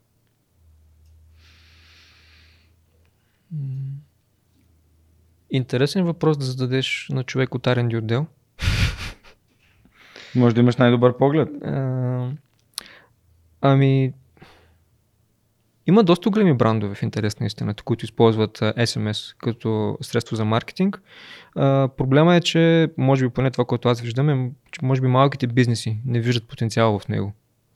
А, а причината, поради която не го виждат е най-вероятно просто защото имат а, малък брой а, абонати, така да го кажа. И бил го разделил първо на две стъпки. А, първо компаниите, които се занимават с SMS маркетинг, нали, трябва може би малко да покажат повече чисто от към, от към маркетинг и от към таргетиране към България, за да покажат колко успешен е този продукт в, да речем, в Германия, в Франция, в а, която да е друга държава. И съответно, после от друга страна, самите а, собственици на магазини да се, да се погрижат за това, че когато някой направи поръчка през тях или когато са събрали тези телефони по някакъв начин, да са сигурни, че тези номера е, са дали, както е с GDPR, нали, consent, т.е. разрешение да, да бъдат, да. Е, да, да Използвани. им бъдат изпращани маркет, съобщения с, с цел маркетинг, за да може в последствие, когато си инсталират продукт, какъвто е SMS Bump и от по SMS Bump, е, да се възползват от най-големия потенциал, който имат. Съответно, ако имат хиляда поръчки и това са от уникални хора и тези всичките уникални хора имат телефони и тези телефони са дали правото си да бъдат контактвани по този начин, нали, шанс е много по-добър, отколкото ако имаш хиляда поръчки с 10 номера вътре, за които имаш достъп да използваш. Супер. Ами, благодаря ти. А, все пак нали, ние вървим след западните пазари и копираме добри практики. Надявам се, че това нещо ще го има и в България. Или пък създаваме добри практики, като примера на Йод по SMS Bump е доста удачен според мен точно тук. А, благодаря на теб и твоите колеги, които задавате въпроси. Наистина ще се радвам да, да получавам повече въпроси от теб самия. А, знаете как може да задавате въпроси на моите гости, като разгледате отворените позиции в сайта на по SMS Bump или джоборда на DFBG. И може да станете колеги с Стоян, например, а, и другите много яки хора тук в този Wow офис, в чиято заседателна зала реално провеждаме месеца на e-commerce подкрепата ни от по SMS Bump. И другите хора са много по-яки от мен. Значи, да значи тогава ще добавим към а, това послание. А, ако искате да запознаете с я, хора по-яки от Стоян, а, разгледайте за отворените позиции в сайта ни от по SMS Bump. И благодаря за това, което правите, защото за мен а, значи много. Тъй като тая подадена ръка, ние се опитваме да стават нещата все по-качествени, да чуваш по-добре, да може повече петици да ни оставят и така нататък. Супер. А, добре. В контекста на, на това, което беше започнало още в началото, и нашите приятели от uh, Superhosting, които тази година стават на 17 години, което си е вау постижение в контекста на, на всеки български бизнес, малко или много, защото това значи, че те от началото на а, годините след 2000-та а, развиват а, това а, и методи и Любо са ми гостували в подкаста, което за мен е, е много яка много яки разговори станаха с хората, които са едни от пионерите на, на хостинга в, в България. В момента най-голямата хостинг компания за, за България тя се разраства изобщо на Балканите. Ам, какво ти си работил с супер хостинг? Нали? Да. Какво за теб е супер в супер хостинг? Ами, трябва да се върна малко назад, със сигурност по времето на, mm. на Димитек. Нали? Обаче, а, нали, тогава нямахме опит, който имаме сега. Mm. И няколко пъти не се е налагало да, ги, да работим с, с съпорт отдела им който между другото бих казал, че е на много високо ниво. Първо заради, както казах, за мен е важно времето за отговор, колкото по-бързо, толкова по-добре. Така че това е нещо, което сигурно умеят много добре. А, а другото нещо, което от тогава помня, е, че ние имахме технически проблеми чисто от към код, които ние не знаехме, че ги имаме. И те ги бяха намерили и ни казаха как може да си ги оправим. Което, нали, е нещо, което е над това, което те трябва да предлагат, но, но го предлагат. И е много нали, готино, когато те първо започваш да си правиш сайт или нещо такова, да знаеш, че имаш а, компания или група от хора, които нали, дават повече, за да може ти да се почувстваш по-добре и експириенсът ти, нали, цялото ти усещане от това да създадеш сайт е подпомогнато от тях, а не само да ти дадат а, някакво пространство, един домейн и нали, го прави си после. Супер, да. Аз също вярвам в това, че трябва да се даде повече от това, което се продава на клиента, нали, в кавички само продава, защото то реално нищо не се продава и хората си купуват това, което смятат, че би им помогнало. А, и за мен, нали, customer service или рано, клиентското обслужване е лице, както стана и по-рано ясно. А, и благодаря на Superhosting за това, че имаме а, договор, в който те подкрепят това, което правим за, за цялата година, така че всеки месец в бюлетина на човека може да намирате и полезна статия, която аз съм избрал техния свърхполезен блог, освен че а, нали, помагат по телефона, помагат и като създават съдържание и то доста качествено. Така че благодаря ти, че и ти си забелязал тия а, важни неща а, при тях. Следващия ми въпрос е на този на Aula BG, а именно как развиваш своите професионални умения. Както стана ясно, в момента правиш много неща. А, професионалните си умения, честно, честно казано, до един момент беше само с практика. Просто те се струпват пред мен и трябва да намеря някакво решение, mm-hmm. по което да, да, да реша проблема. Това е едното, едното от нещата и вече на, отскоро а, нали, и книгите, за които казахме нали, на Саймън Синек, те са доста, доста помагащи чисто от гледна точка на, на примерите, които са вътре, тъй като те, те са доста показателни и са неща, които, в смисъл, всичко е история и то се повтаря. Така че, а, успееш ли да хванеш есенцията на тези всички истории и реално кое е важното, мисля, че това е една доста добра стъпка към едно самообразование, нали, да речем, което може да, да направи човек.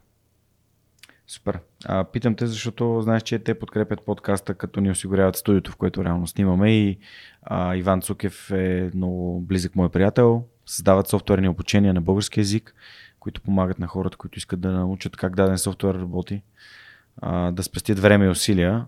А и ако някой има интерес, може да се регистрира в сайта на OLAPG и да вземе 20 безплатни урока от софтуер по избор. Така че аз вярвам в това и търся новите им експерти, които да правят по-готини по-нови курсове за различни софтуери.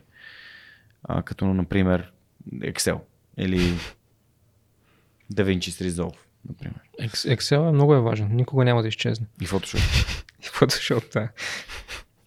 А, добре, благодаря ти. И сега може би е момента, в който да преминем към това как от а, iSense Labs реално в какъв момент а, Мишо и Жоро те взеха на борда на SMS Bump.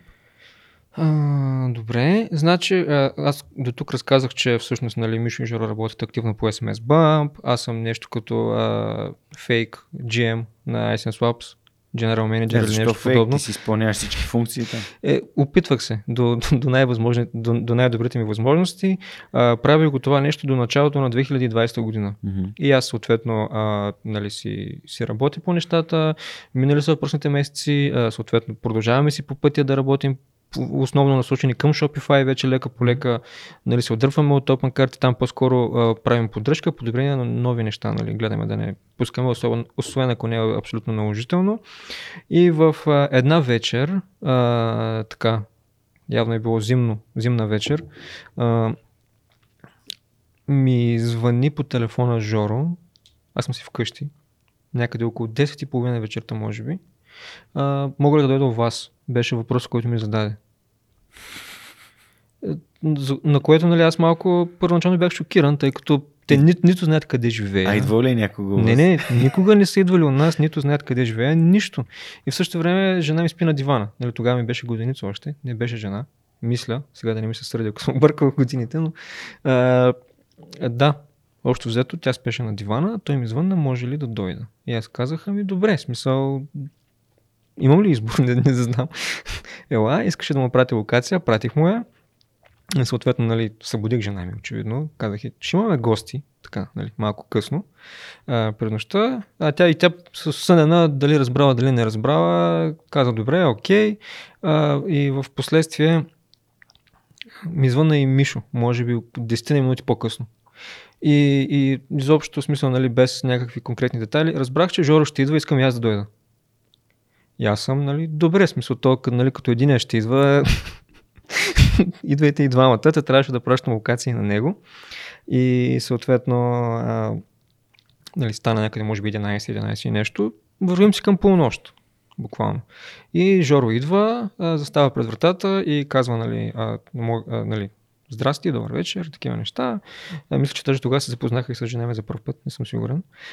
Та влиза вътре, сяда на дивана, ние го питаме, искаш ли нещо, нали, и той казва, не, не, аз ще изчакам, а, нали, дойде Мишо, за да, нали, стигнем до същината на разговора. И аз съм вече тук нещо съм омазал жестоко, считват да ме бият, че ми казват, че тук нали, нещо но лошо е станало. Нали, Това е моето усещане, защото нямаше никаква, никаква история, нямах представа Контекст, за какво става контекст. въпрос. Няма контекст, да, нямаше нищо.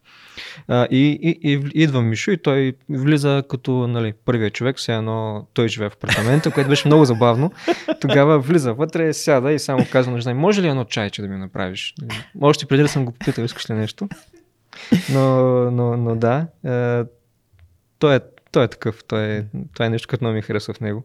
И съответно сядаме на масата и тя тогава жена ми беше така добра да ни остави, да си отиде в спалнята, за да може да си говорим на 6 очи. А, та, тогава започнах от много далече. Значи, първо разбрах, че няма да ме бият и второ разбрах, че нищо не съм щупил, което беше доста успокоително като начало. А, та, раз, ми разказаха, че нали, SMS Bump се движи много добре, твърде добре. А, и съответно са получили а, покани от няколко човека, човека, компании да инвестират в а, SMS Bump или дори да я придобият. Нали, аз казвам, добре, окей, нали, Мисъл, радвам се, че нали, компанията стигна до такова ниво, нали, в което да има такива оферти, тъй като това само по себе си не е никак малко. М. И тогава продължиха с, историята, нали, че повечето от офертите са ги отказали, но е имала една, която им е направила много голямо впечатление. Става въпрос за придобиване, че компанията е в Forbes Cloud 100, т.е. е голяма компания. И съответно това, което са забелязали е, че чувство като култура доста добре си пасваме с тях, съответно не са българи, нали? и че мислят, че ще върват към нали, сделка и че нещата се случват доста добре там. Та, нали, стигаме до контекста вече, който е, че това, което те ми, за което те бяха дошли вкъщи в 11 през нощта, mm-hmm. беше а, да, ми, да, да ми дадат избор. Един от, а, това е може би втория ми такъв по-тежък избор. Нали, ако първия беше да избирам между Dimitec и съответно нали, Ice Swaps, това беше втория избор, който беше, че те, те да се оттеглят напълно от Ice Swaps и аз да стана нали, вече чисто и официално като там управител, да се грижа за компанията, mm-hmm. нали, напълно вече още по-сериозно, отколкото е било сега и нали, да си е както си трябва, така да кажа, по най-простия начин. Другия вариант обаче беше да се присъедини към SMS Bump. А, съответно... А колко хора има в SMS Bump по това време? По това време имаше може би около 14 или 15 човека, mm-hmm. нещо такова да се присъединя към, към SMS Bump, също с екип, т.е. да взема няколко човека от Tyson Swaps и да дойдем всички заедно там. И Общо зато беше това, на, накратко. Или да си остана в Ice Swaps, да. или да се преместя в SMS Bump. Като а, казаха, че за тях по принцип а, няма абсолютно никакво значение какъв избор ще взема, защото те смятат, че и на двете места ще справя нали, страхотно, като нали, в едното от местата, очевидно в License Swap ще имам първо много по-голяма свобода, mm-hmm. аз ще мога да взема голяма част от решенията, докато в, а, нали, а, като се, ако се преместя в SMS Bomb и тя нали, следователно като бъде придобита, а, няма да е точно така. Нали, а, все пак малко или много си е като даунгрейд от към позиция за времето да. си тогава, но пък в същото Стъпка време... назад превеждам в ефир. да пак пропуснах. А, но в, а, в същото време ще придобия и опит в корпорация. Ще видя как се работи с компания, в която има 500 хора а, човека и нагоре. А, ще видя какви са различните процеси. Mm-hmm. Ще работя а, рамо до рамо в кавички с хора, които са от други държави. И съответно не, не изглежда чак толкова като даунгрейд, като почнем да го мислиш по този yeah. начин. Защото и всяко, всяко едно от двете неща си има плюсове и минуси. Mm-hmm. И, и, и съответно, а, първо бях изненадан, че ми го дават това нещо като опция. И, и, и, и второ, първо, че това, което са видяли, че съм направил в Swap, си ми е харесало и, и имат доверието да ми, нали, да, ме, да, ми, да ми дадат възможността да продължа да се занимавам също нещо. И съвсем избора беше много труден. Общо зато казах, оставяме така, нали, не трябва да взимаш решение сега на момента, но трябва да е бързо. Общо зато това беше. И съответно, той нали, ми каза вече, че Юлия е онборд, че всички други хора, които са вътре са онборд, така че нали, общото е done deal. Въпросът е дали и аз искам да се, да, да се присъединя или не. Гача.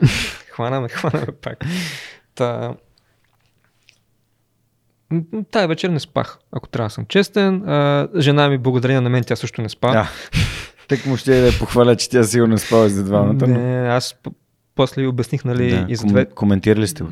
Коментирахме го, като тя съответно не ми даде, не успя да ме наклони в нито една посока. Това, тя, тя и не искаше. Тя каза, нали, ти трябва сам да решиш за себе си кое е mm. по-важно от двете неща. И... и Ние носим отговорността да. за нашите избори. И в крайна сметка, а... в смисъл, очевидно е какво реших. да, къде се намираме в момента. Звъннах тогава и на двамата, казах им окей, включвам се в проекта и така започна голема екшен, тъй като това става някъде може в началото на януари, а ние в а, края на януари, мисля, ако не ми бягат датите, летим за Телавив всичките 20 човека, Те които ти казват коя е компанията? Разбрах компанията не на същия ден, т.е. Да, тогава. Нали? Да. Вече като се съгласих, да, да, да. малко mm-hmm. по-късно ми казаха коя е компанията, която аз съм и чувал, да. тъй като а, е... в OpenCard продуктите, които бяхме направили, един от тях беше всъщност интеграция с Yotpo, така че те не ни бяха нали, чужди. Да. И се занимават с ревюта тогава първи им продукт. Да, разкажи ми, ще ми разкажеш малко повече за Yotpo, ама разкажи за пътуването до Телавив. Пътуването до Телавив беше а, така, доста изненадващо и неочаквано. Първо за хората, които нали, са в SMS Bump и не знаят точно какво ще се случва, просто знаят, че трябва да отидем там за ден, за да се нали, съобщи голямата новина. И съответно за, за, другата група от хора, които бяхме нали, аз плюс още трима човека, които първо още не са почнали работа там, обаче вече нали, са част от, а, част от компанията. М. Имахме възможността да се запознаем с, с, CEO-то на компанията тогава, с основните хора, които движат нали, hire менеджмента в, в компанията. Интересно преживяване беше за всички, тъй като никой не е ходил в, в Израел, освен нали, Мишо и Жоро. Езика беше много странен за разбиране. Хубавото в случая е, че всеки знаеше английски, така че нали, успяхме да се разберем. И имаше много интересно парти изненада, което се случи точно на следващия ден, когато представих официално новината. И тя беше първо интернали и после ден по-късно вече нали, се бяха разпространили материали в интернет, по, нови- по новини и такива неща. И общо тогава стана ясно, нали, че SMS Bump ще стане част от Yotpo. И Мгм. вече е Yotpo SMS Bump. Разкажи малко повече за Yotpo, какво представлява като компания и така нататък. Ами, когато ние се присъединихме към Yotpo, мисля, че общата бройка на хората, които работят там, бяха около 550 човека. И сега в момента са над 1000. М. Или 1050, или 1100, така че а, освен, че SMS Bump растеше доста бързо тогава и сега продължава да расте, Yotpo като цяло расте много бързо също. И, а, Yotpo е компания много подобна на, на Sops преди времето, как тя е започнала, тъй като мисля, че и двете са горе-долу тръгнали около 2010 и 2011 година и са започнати от а, двама предприемачи. В случая нали, с SSAP са Михаил и Георги, докато в Yotpo са Омри и Томер. Това са двамата човека, които започват компанията по много подобен стил и начин, както са, са Михаил и Георги. Двамата се допълват един с друг и са в интерес наистина много готини хора, с които може, може да си говориш. И другото, нали, което е много важно тук е, че въпреки, че те са силата на компанията, ако искаш да си говориш с тях, те са, те са много отворени и можеш да комуникираш всякакви неща, които те касаят относно работата. А, а иначе Yotpo като цяло има няколко продукта, като може би най- най-големите са а, за ревюта, които говорихме ревюс, другото е за, а другия продукт е за loyalty, който всъщност е възможност за хората да получават специфични бонуси в а, даден магазин, в зависимост от това какви действия вършат, например, а, нали, купуване на даден продукт, после купуване на още един, в зависимост от сумата, която са купили и така нататък и така нататък. Има точно един продукт, който е за потребителски генерирано съдържание, който изглежда по готин и красив начин в а, сайтовете на хората. Или нали, под сайтовете винаги имам предвид а, електронни магазини. Да, да, да. И, и тогава се присъединяваме ние, който, а, който е всъщност за компанията. да. И пазарната им оценка? Те, те бяха привлекли някакво много голямо финансиране. А, те привлякоха финансиране няколко пъти. Имаше два рунда и отделно има а, инвестиция от Shopify.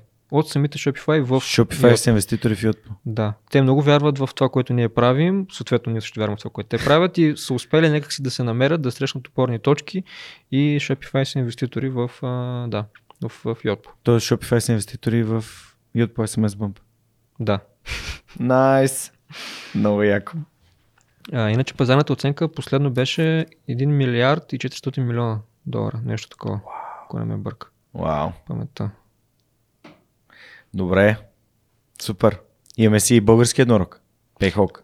Точно така. Трябва да, значи, трябва да го споменем това. Защото скоро се надявам Христо да каже, че иска да, да ни гостува. Аз съм го поканил преди много време и, и е готино, че има и други а, компании, нали, като Yot по SMS Bump, която си е част от еднорог и си, си действа по вашия си продукт. Тук не е място, което просто се обслужват нали, нуждите на продуктите на Yotpo, ами вие си развивате SMS Bump тук. Точно така, абсолютно. А, връщам се на въпроса на Да. Вики, който тя беше Да, да, да. задала. А, по принцип, когато стават такива аквизишени, На придобивания. придобивания, е, добре, че си ти. Аз ще ходя след тебе, ако някъде интервюто имаш на български, да съм ти преводач. Не взимам скъпо. Добре, ще измислим нещо. Та, а, има, има такова очакване и такива нали, а, виждания на хората как се е случвало преди, като са забелязвали такива придобивания, как придобиващата компания, общо взето напълно, сега точно дума не мога да се разкоства тази, Да. която бива придобивана и си слагат техни хора, съответно, и всичко се започва от начало и в много от случаите не води до нищо добро. А, разликата тук е, че първо ние като отидахме в Телавив, това беше много важно за тях, а, предполагам, да ни кажат на нас, че всъщност те харесват това, което ние правим. Много са, много са впечатлени от начина по който сме пораснали и с, и с групата хора, която имаме, как успяваме нали, да обслужваме толкова много хора. Тъй като по това време под хора, нали имам предвид Да. магазините, бяха около 23 хиляди, може би нещо 23 такова. хиляди? Вие сте 30, имате, имате ли 30 човек? А, тогава не. Тогава не. И те бяха много впечатлени, даже бяха ни казали, че някои от нещата ги правим по-добре от тях дори. Особено свързано с сапорта, доколкото си спомням. А, та, те много държаха да ни, да ни потвърдят и да ни кажат, че те не искат да променят начина на работа. За тях това, М. което правим и това, което сме направили до тук, виждат, че, че е правилното нещо и че трябва да продължим да работим по този начин. Така че, нали, и И... То е по-скоро обединяване на силите, отколкото изкупуване и разкостване. И Абсолютно. използване. То беше като едно партньорство, в което Да. ние хващаме неща, с които те са сблъсквали и съответно а, ние все още не сме, да знаем какъв е правилният подход, тъй като избягваме, да речем, техните грешки. И в същото време а, те а, виждат нещата, които ние правим по много добър начин М. и съответно да видят как могат да ги инко- ин- инкорпорират при тях, ако все още не са. М. Та, това продължава до голяма степен и до ден днешен. Тоест, това, което те са казали, са това, което те правят. Абсолютно. Това да. Да. знаеш, че е изключително важно за мен. Че е интегритет.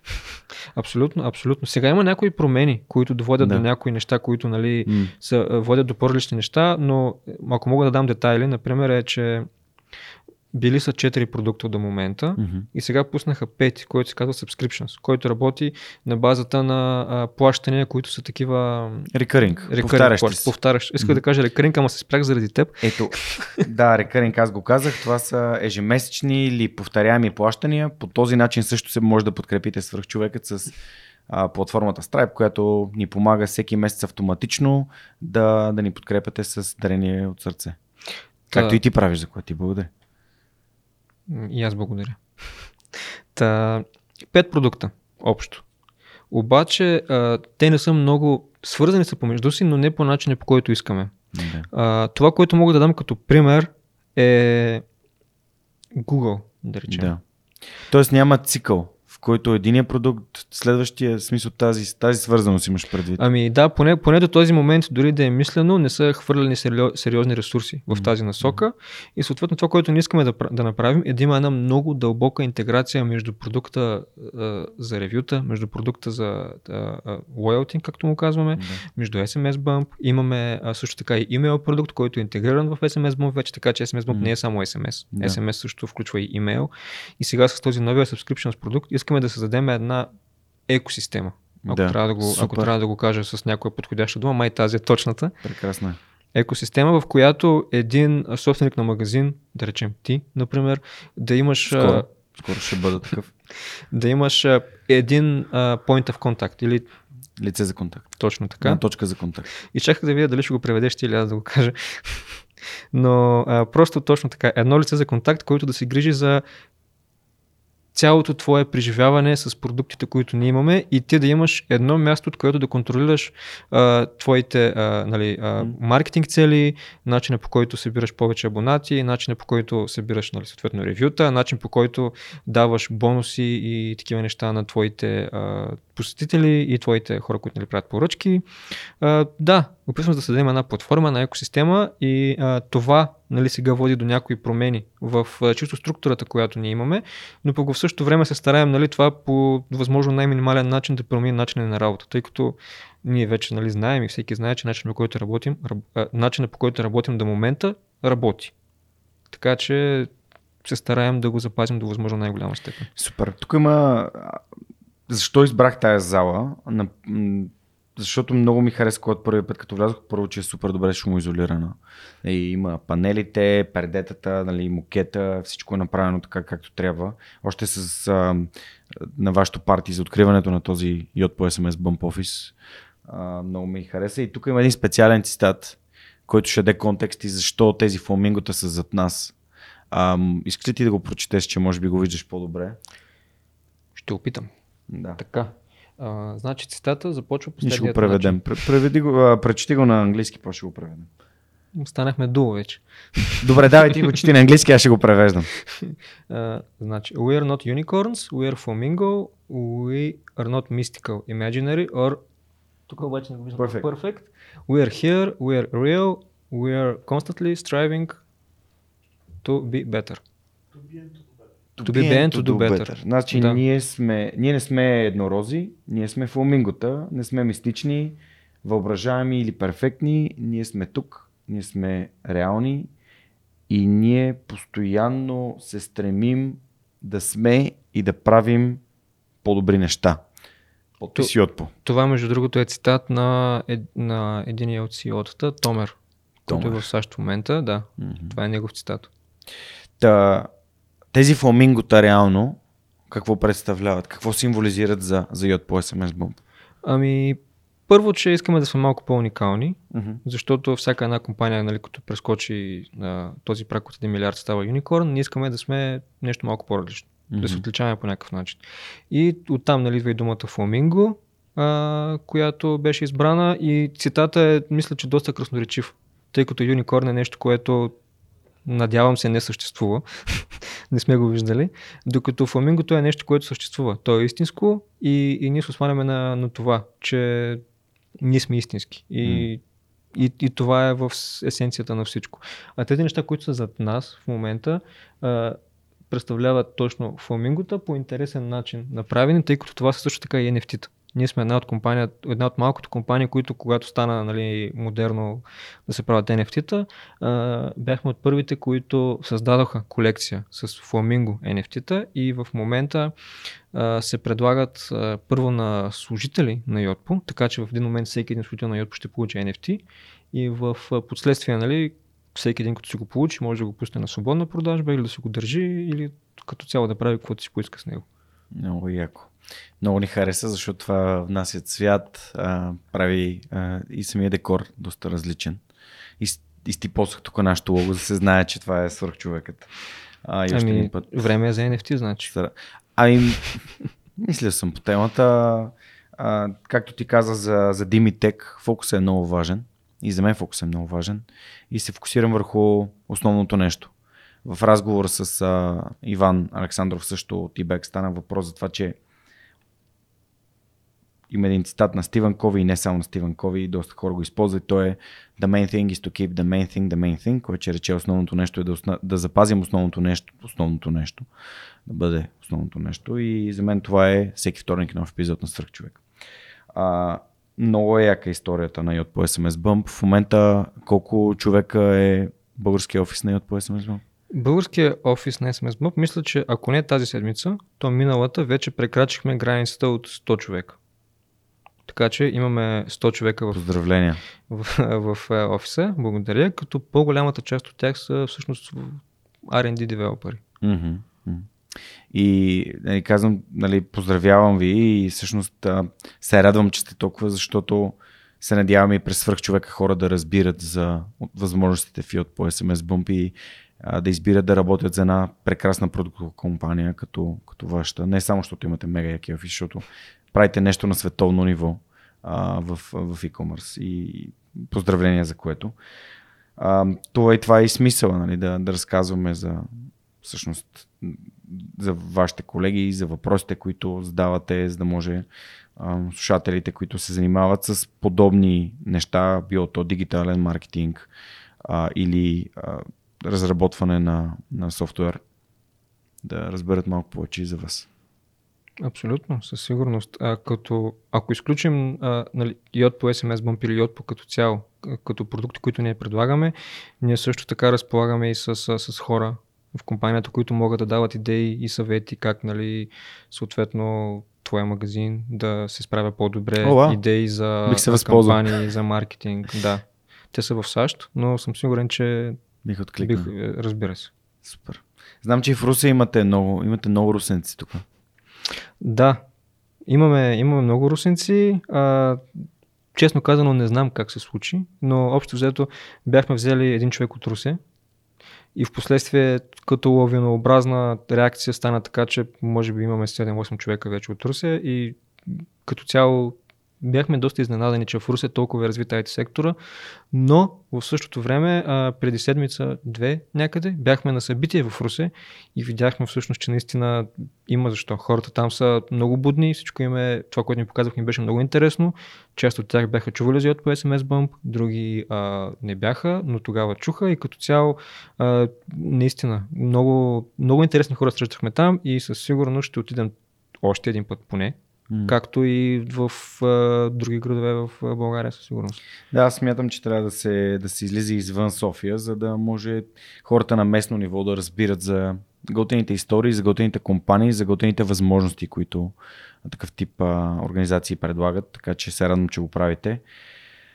Ами, супер. А, добре, насочваме се към финала на нашия разговор.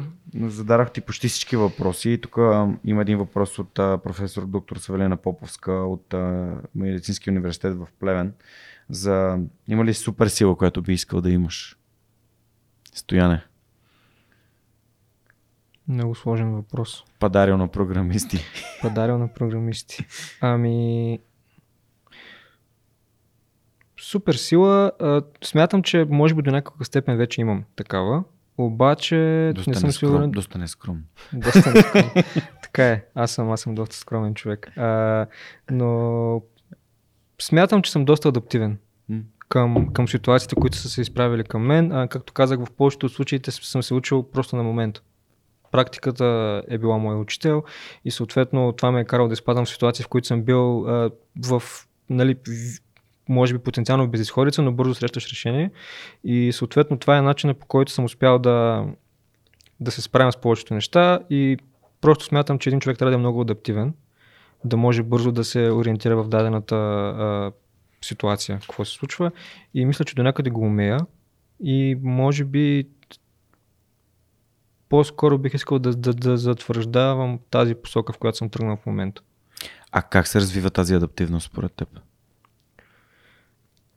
Ами мисля, че може би в ситуациите, в които съм попадал и може би като малък, като съм тръгнал с нещата, които съм си правил и нали съм тръгвал в една посока не върви, тръгвам в друга посока не върви, а, съответно после прочета нещо в а, интернет на развален английски, български, защото нищо не знам и Google Translate беше моя помагач в повечето случаи.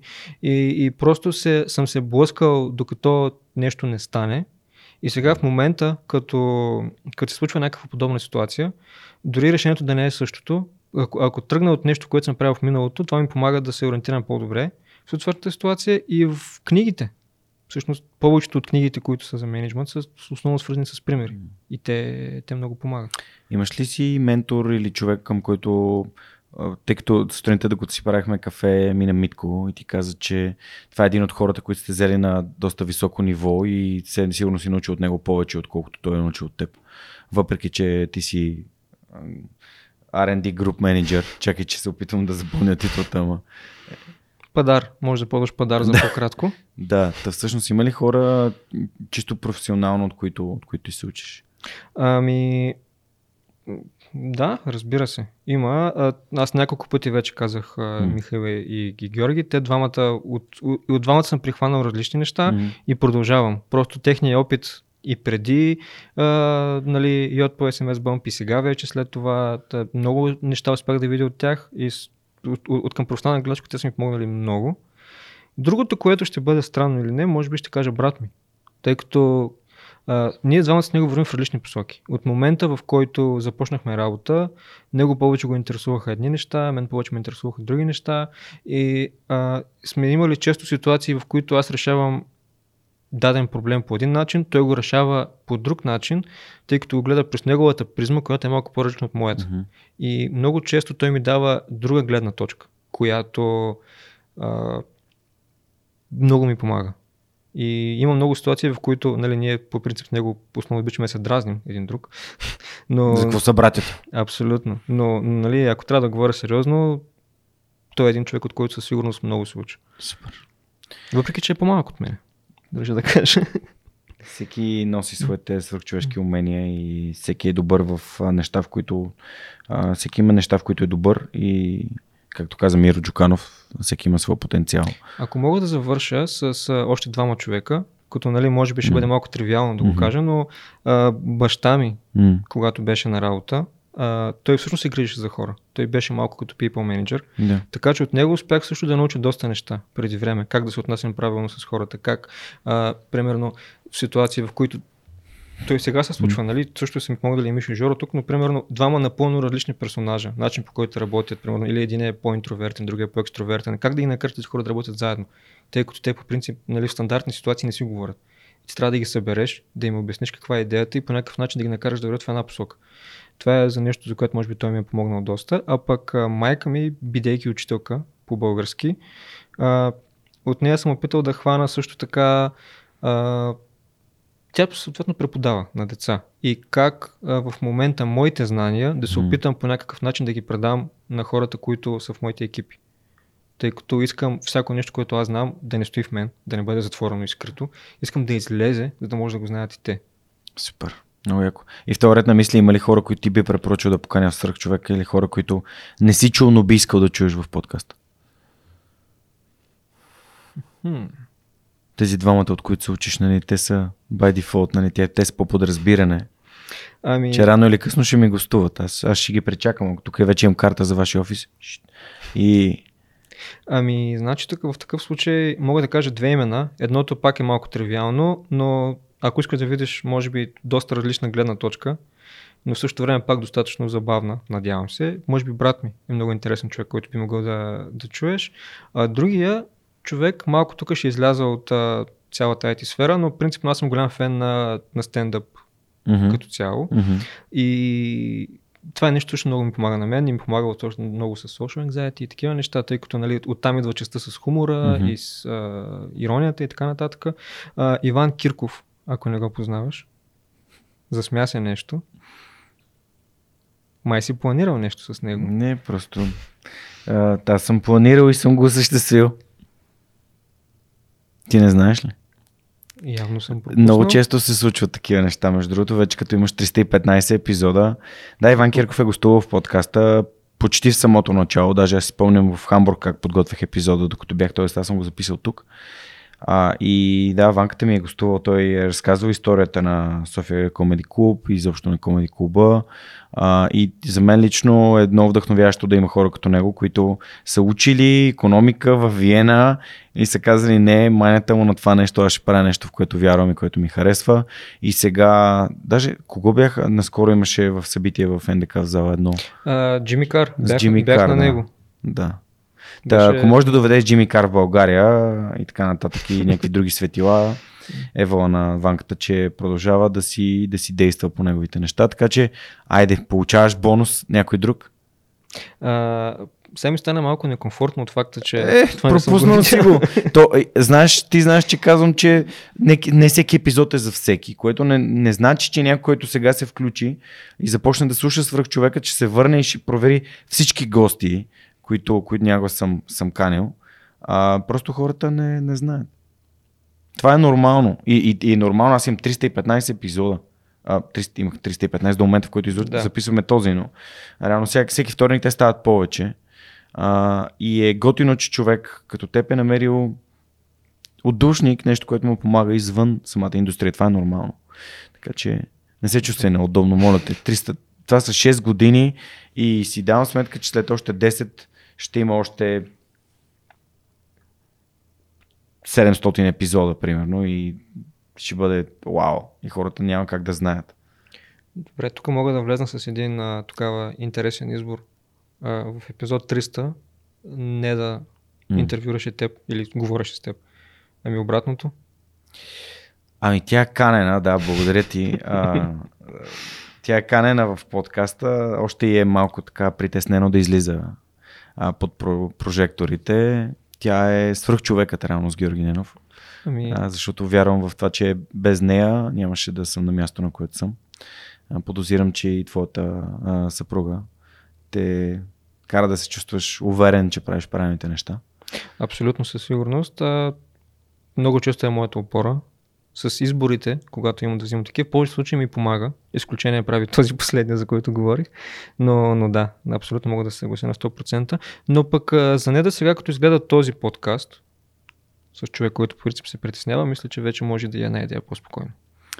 Ами, ще продължа да я ръчкам тогава да гостувах. Хората, които ни слушат и гледат доста често, нали, споменават, че биха искали да, да си поговорим и, и да интервюрам и нея.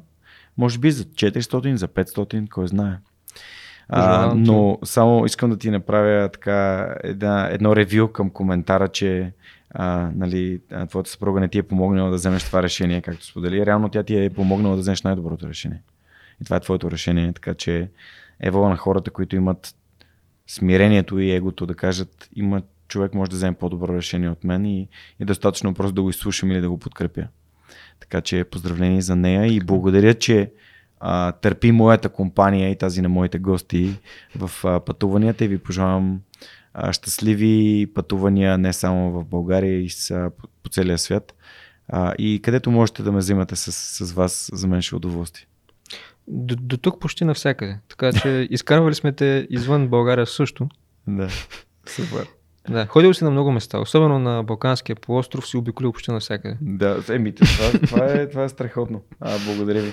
Ами насочваме се към финала на нашия разговор. Вече почти 3 часа, буквално минаха като миг. Благодаря ти за това, че ни отделяш от работното си време. Благодаря на Мишо и на Жоро, че позволяват да го направиш, но смятам, че е страхотен избор, че точно ти днес а, момчето тръгна от Момчилград с а, подкрепата и с а, така, зад гърба си с брат ти, с семейството ти, с а, всичко, което си направил до тук и си извървял този целият път. И продължаваш да допринасяш за това SMS Bump и от по SMS Bump да ам, се утвърждава като световен лидер в, в това, което правите. И сега управляваш, а, управляваш девелопери. Та, как според теб да направим България място, където има повече хора като като теб, като Жоро, като Мишо, като моите гости и общо взето едно по, по-успешно, едно по-щастливо място? Ами, първо, може би трябва да си разширим кръгозора. Тъй като връщам се на книгата на Изтоко Трая за, хора, за човек, който е видял много, човек, който е видял малко и как това променя изборите му, гледайки напред. Това е, може би, едно от най-важните неща. А, другото нещо, което бих казал е да слушаме. Тъй като не е нужно постоянно само да говориш. Аз, например, по-скоро предпочитам първо да слушам и евентуално после да говоря, защото някой път пропускаш нещо важно, което човек може да каже от другата страна и, и е, някой път има дума, която напълно може да промени на събитията напред, нали, съответно с човека, с който в момента работиш. Това са две от нещата, които според мен са много важни и книгите, може би тъй като, нали, пак давам, не знам колко пъти се повтарям вече, примерите много ни помагат. Ако, ако сме в позиция и място, където не може нали, да, да хванем информация, която ни трябва, в книгите се съдържа всичко, което ти е нужно. Супер. Благодаря ти. Аз вярвам, че книгите са прозорец към света. Вярваме и също така, че както Оги Василев каза и ти го намекна днес, а, Оги Василев ми каза една испанска пословица, която гласи пътуването премахва глупостта което също е начин да се каже, че отваря кръгозора. А, и а, смятам, че тези 3 часа бяха абсолютно на мястото си и точно на време, за да ни покажат, че в България, не само в София, се реждат страхотни хора, които са неуверени, които търсят себе си, които познават себе си, но търсят себе си въпреки това и не спират да се развиват. Стояне, благодаря ти за, за това, което си, за това, което си постигнал, за това, че подкрепяш свърхчовека, слушайки и а, реално си част от общността на свърхчовека, освен, че и от по SMS Bump, като компанията, в която ти влагаш своето време, любов и енергия, а, също помагат на свърхчовекът. Надявам се, че този епизод ви е харесал, уважаеми приятели. Знаете, винаги може да коментирате, да споделите, да разкажете на приятелите си за това, което сте чули или видяли днес. Това е един от начините, по които може да подкрепите свърхчовека с Георги Ненов. Другия е като разгледате нещата, които хората и компаниите, които ни помагат, правят, като Yotpo, SMS Bump, LimeChain, Superhosting, Dynafos, Novator а, и AOBG. Или пък вие може да помислите за начин, по който вашата компания може да помага на, на хората като вас да бъдат успешни за себе си и да стават по-добра версия на себе си. Може да станете и част от общността на свърхчовека. В горния десен ъгъл на сайта на свърхчовекът може да намерите бутона подкрепини, където да въведете еднократно или месечно дарение по ваш избор, а, за което аз предварително ви благодаря.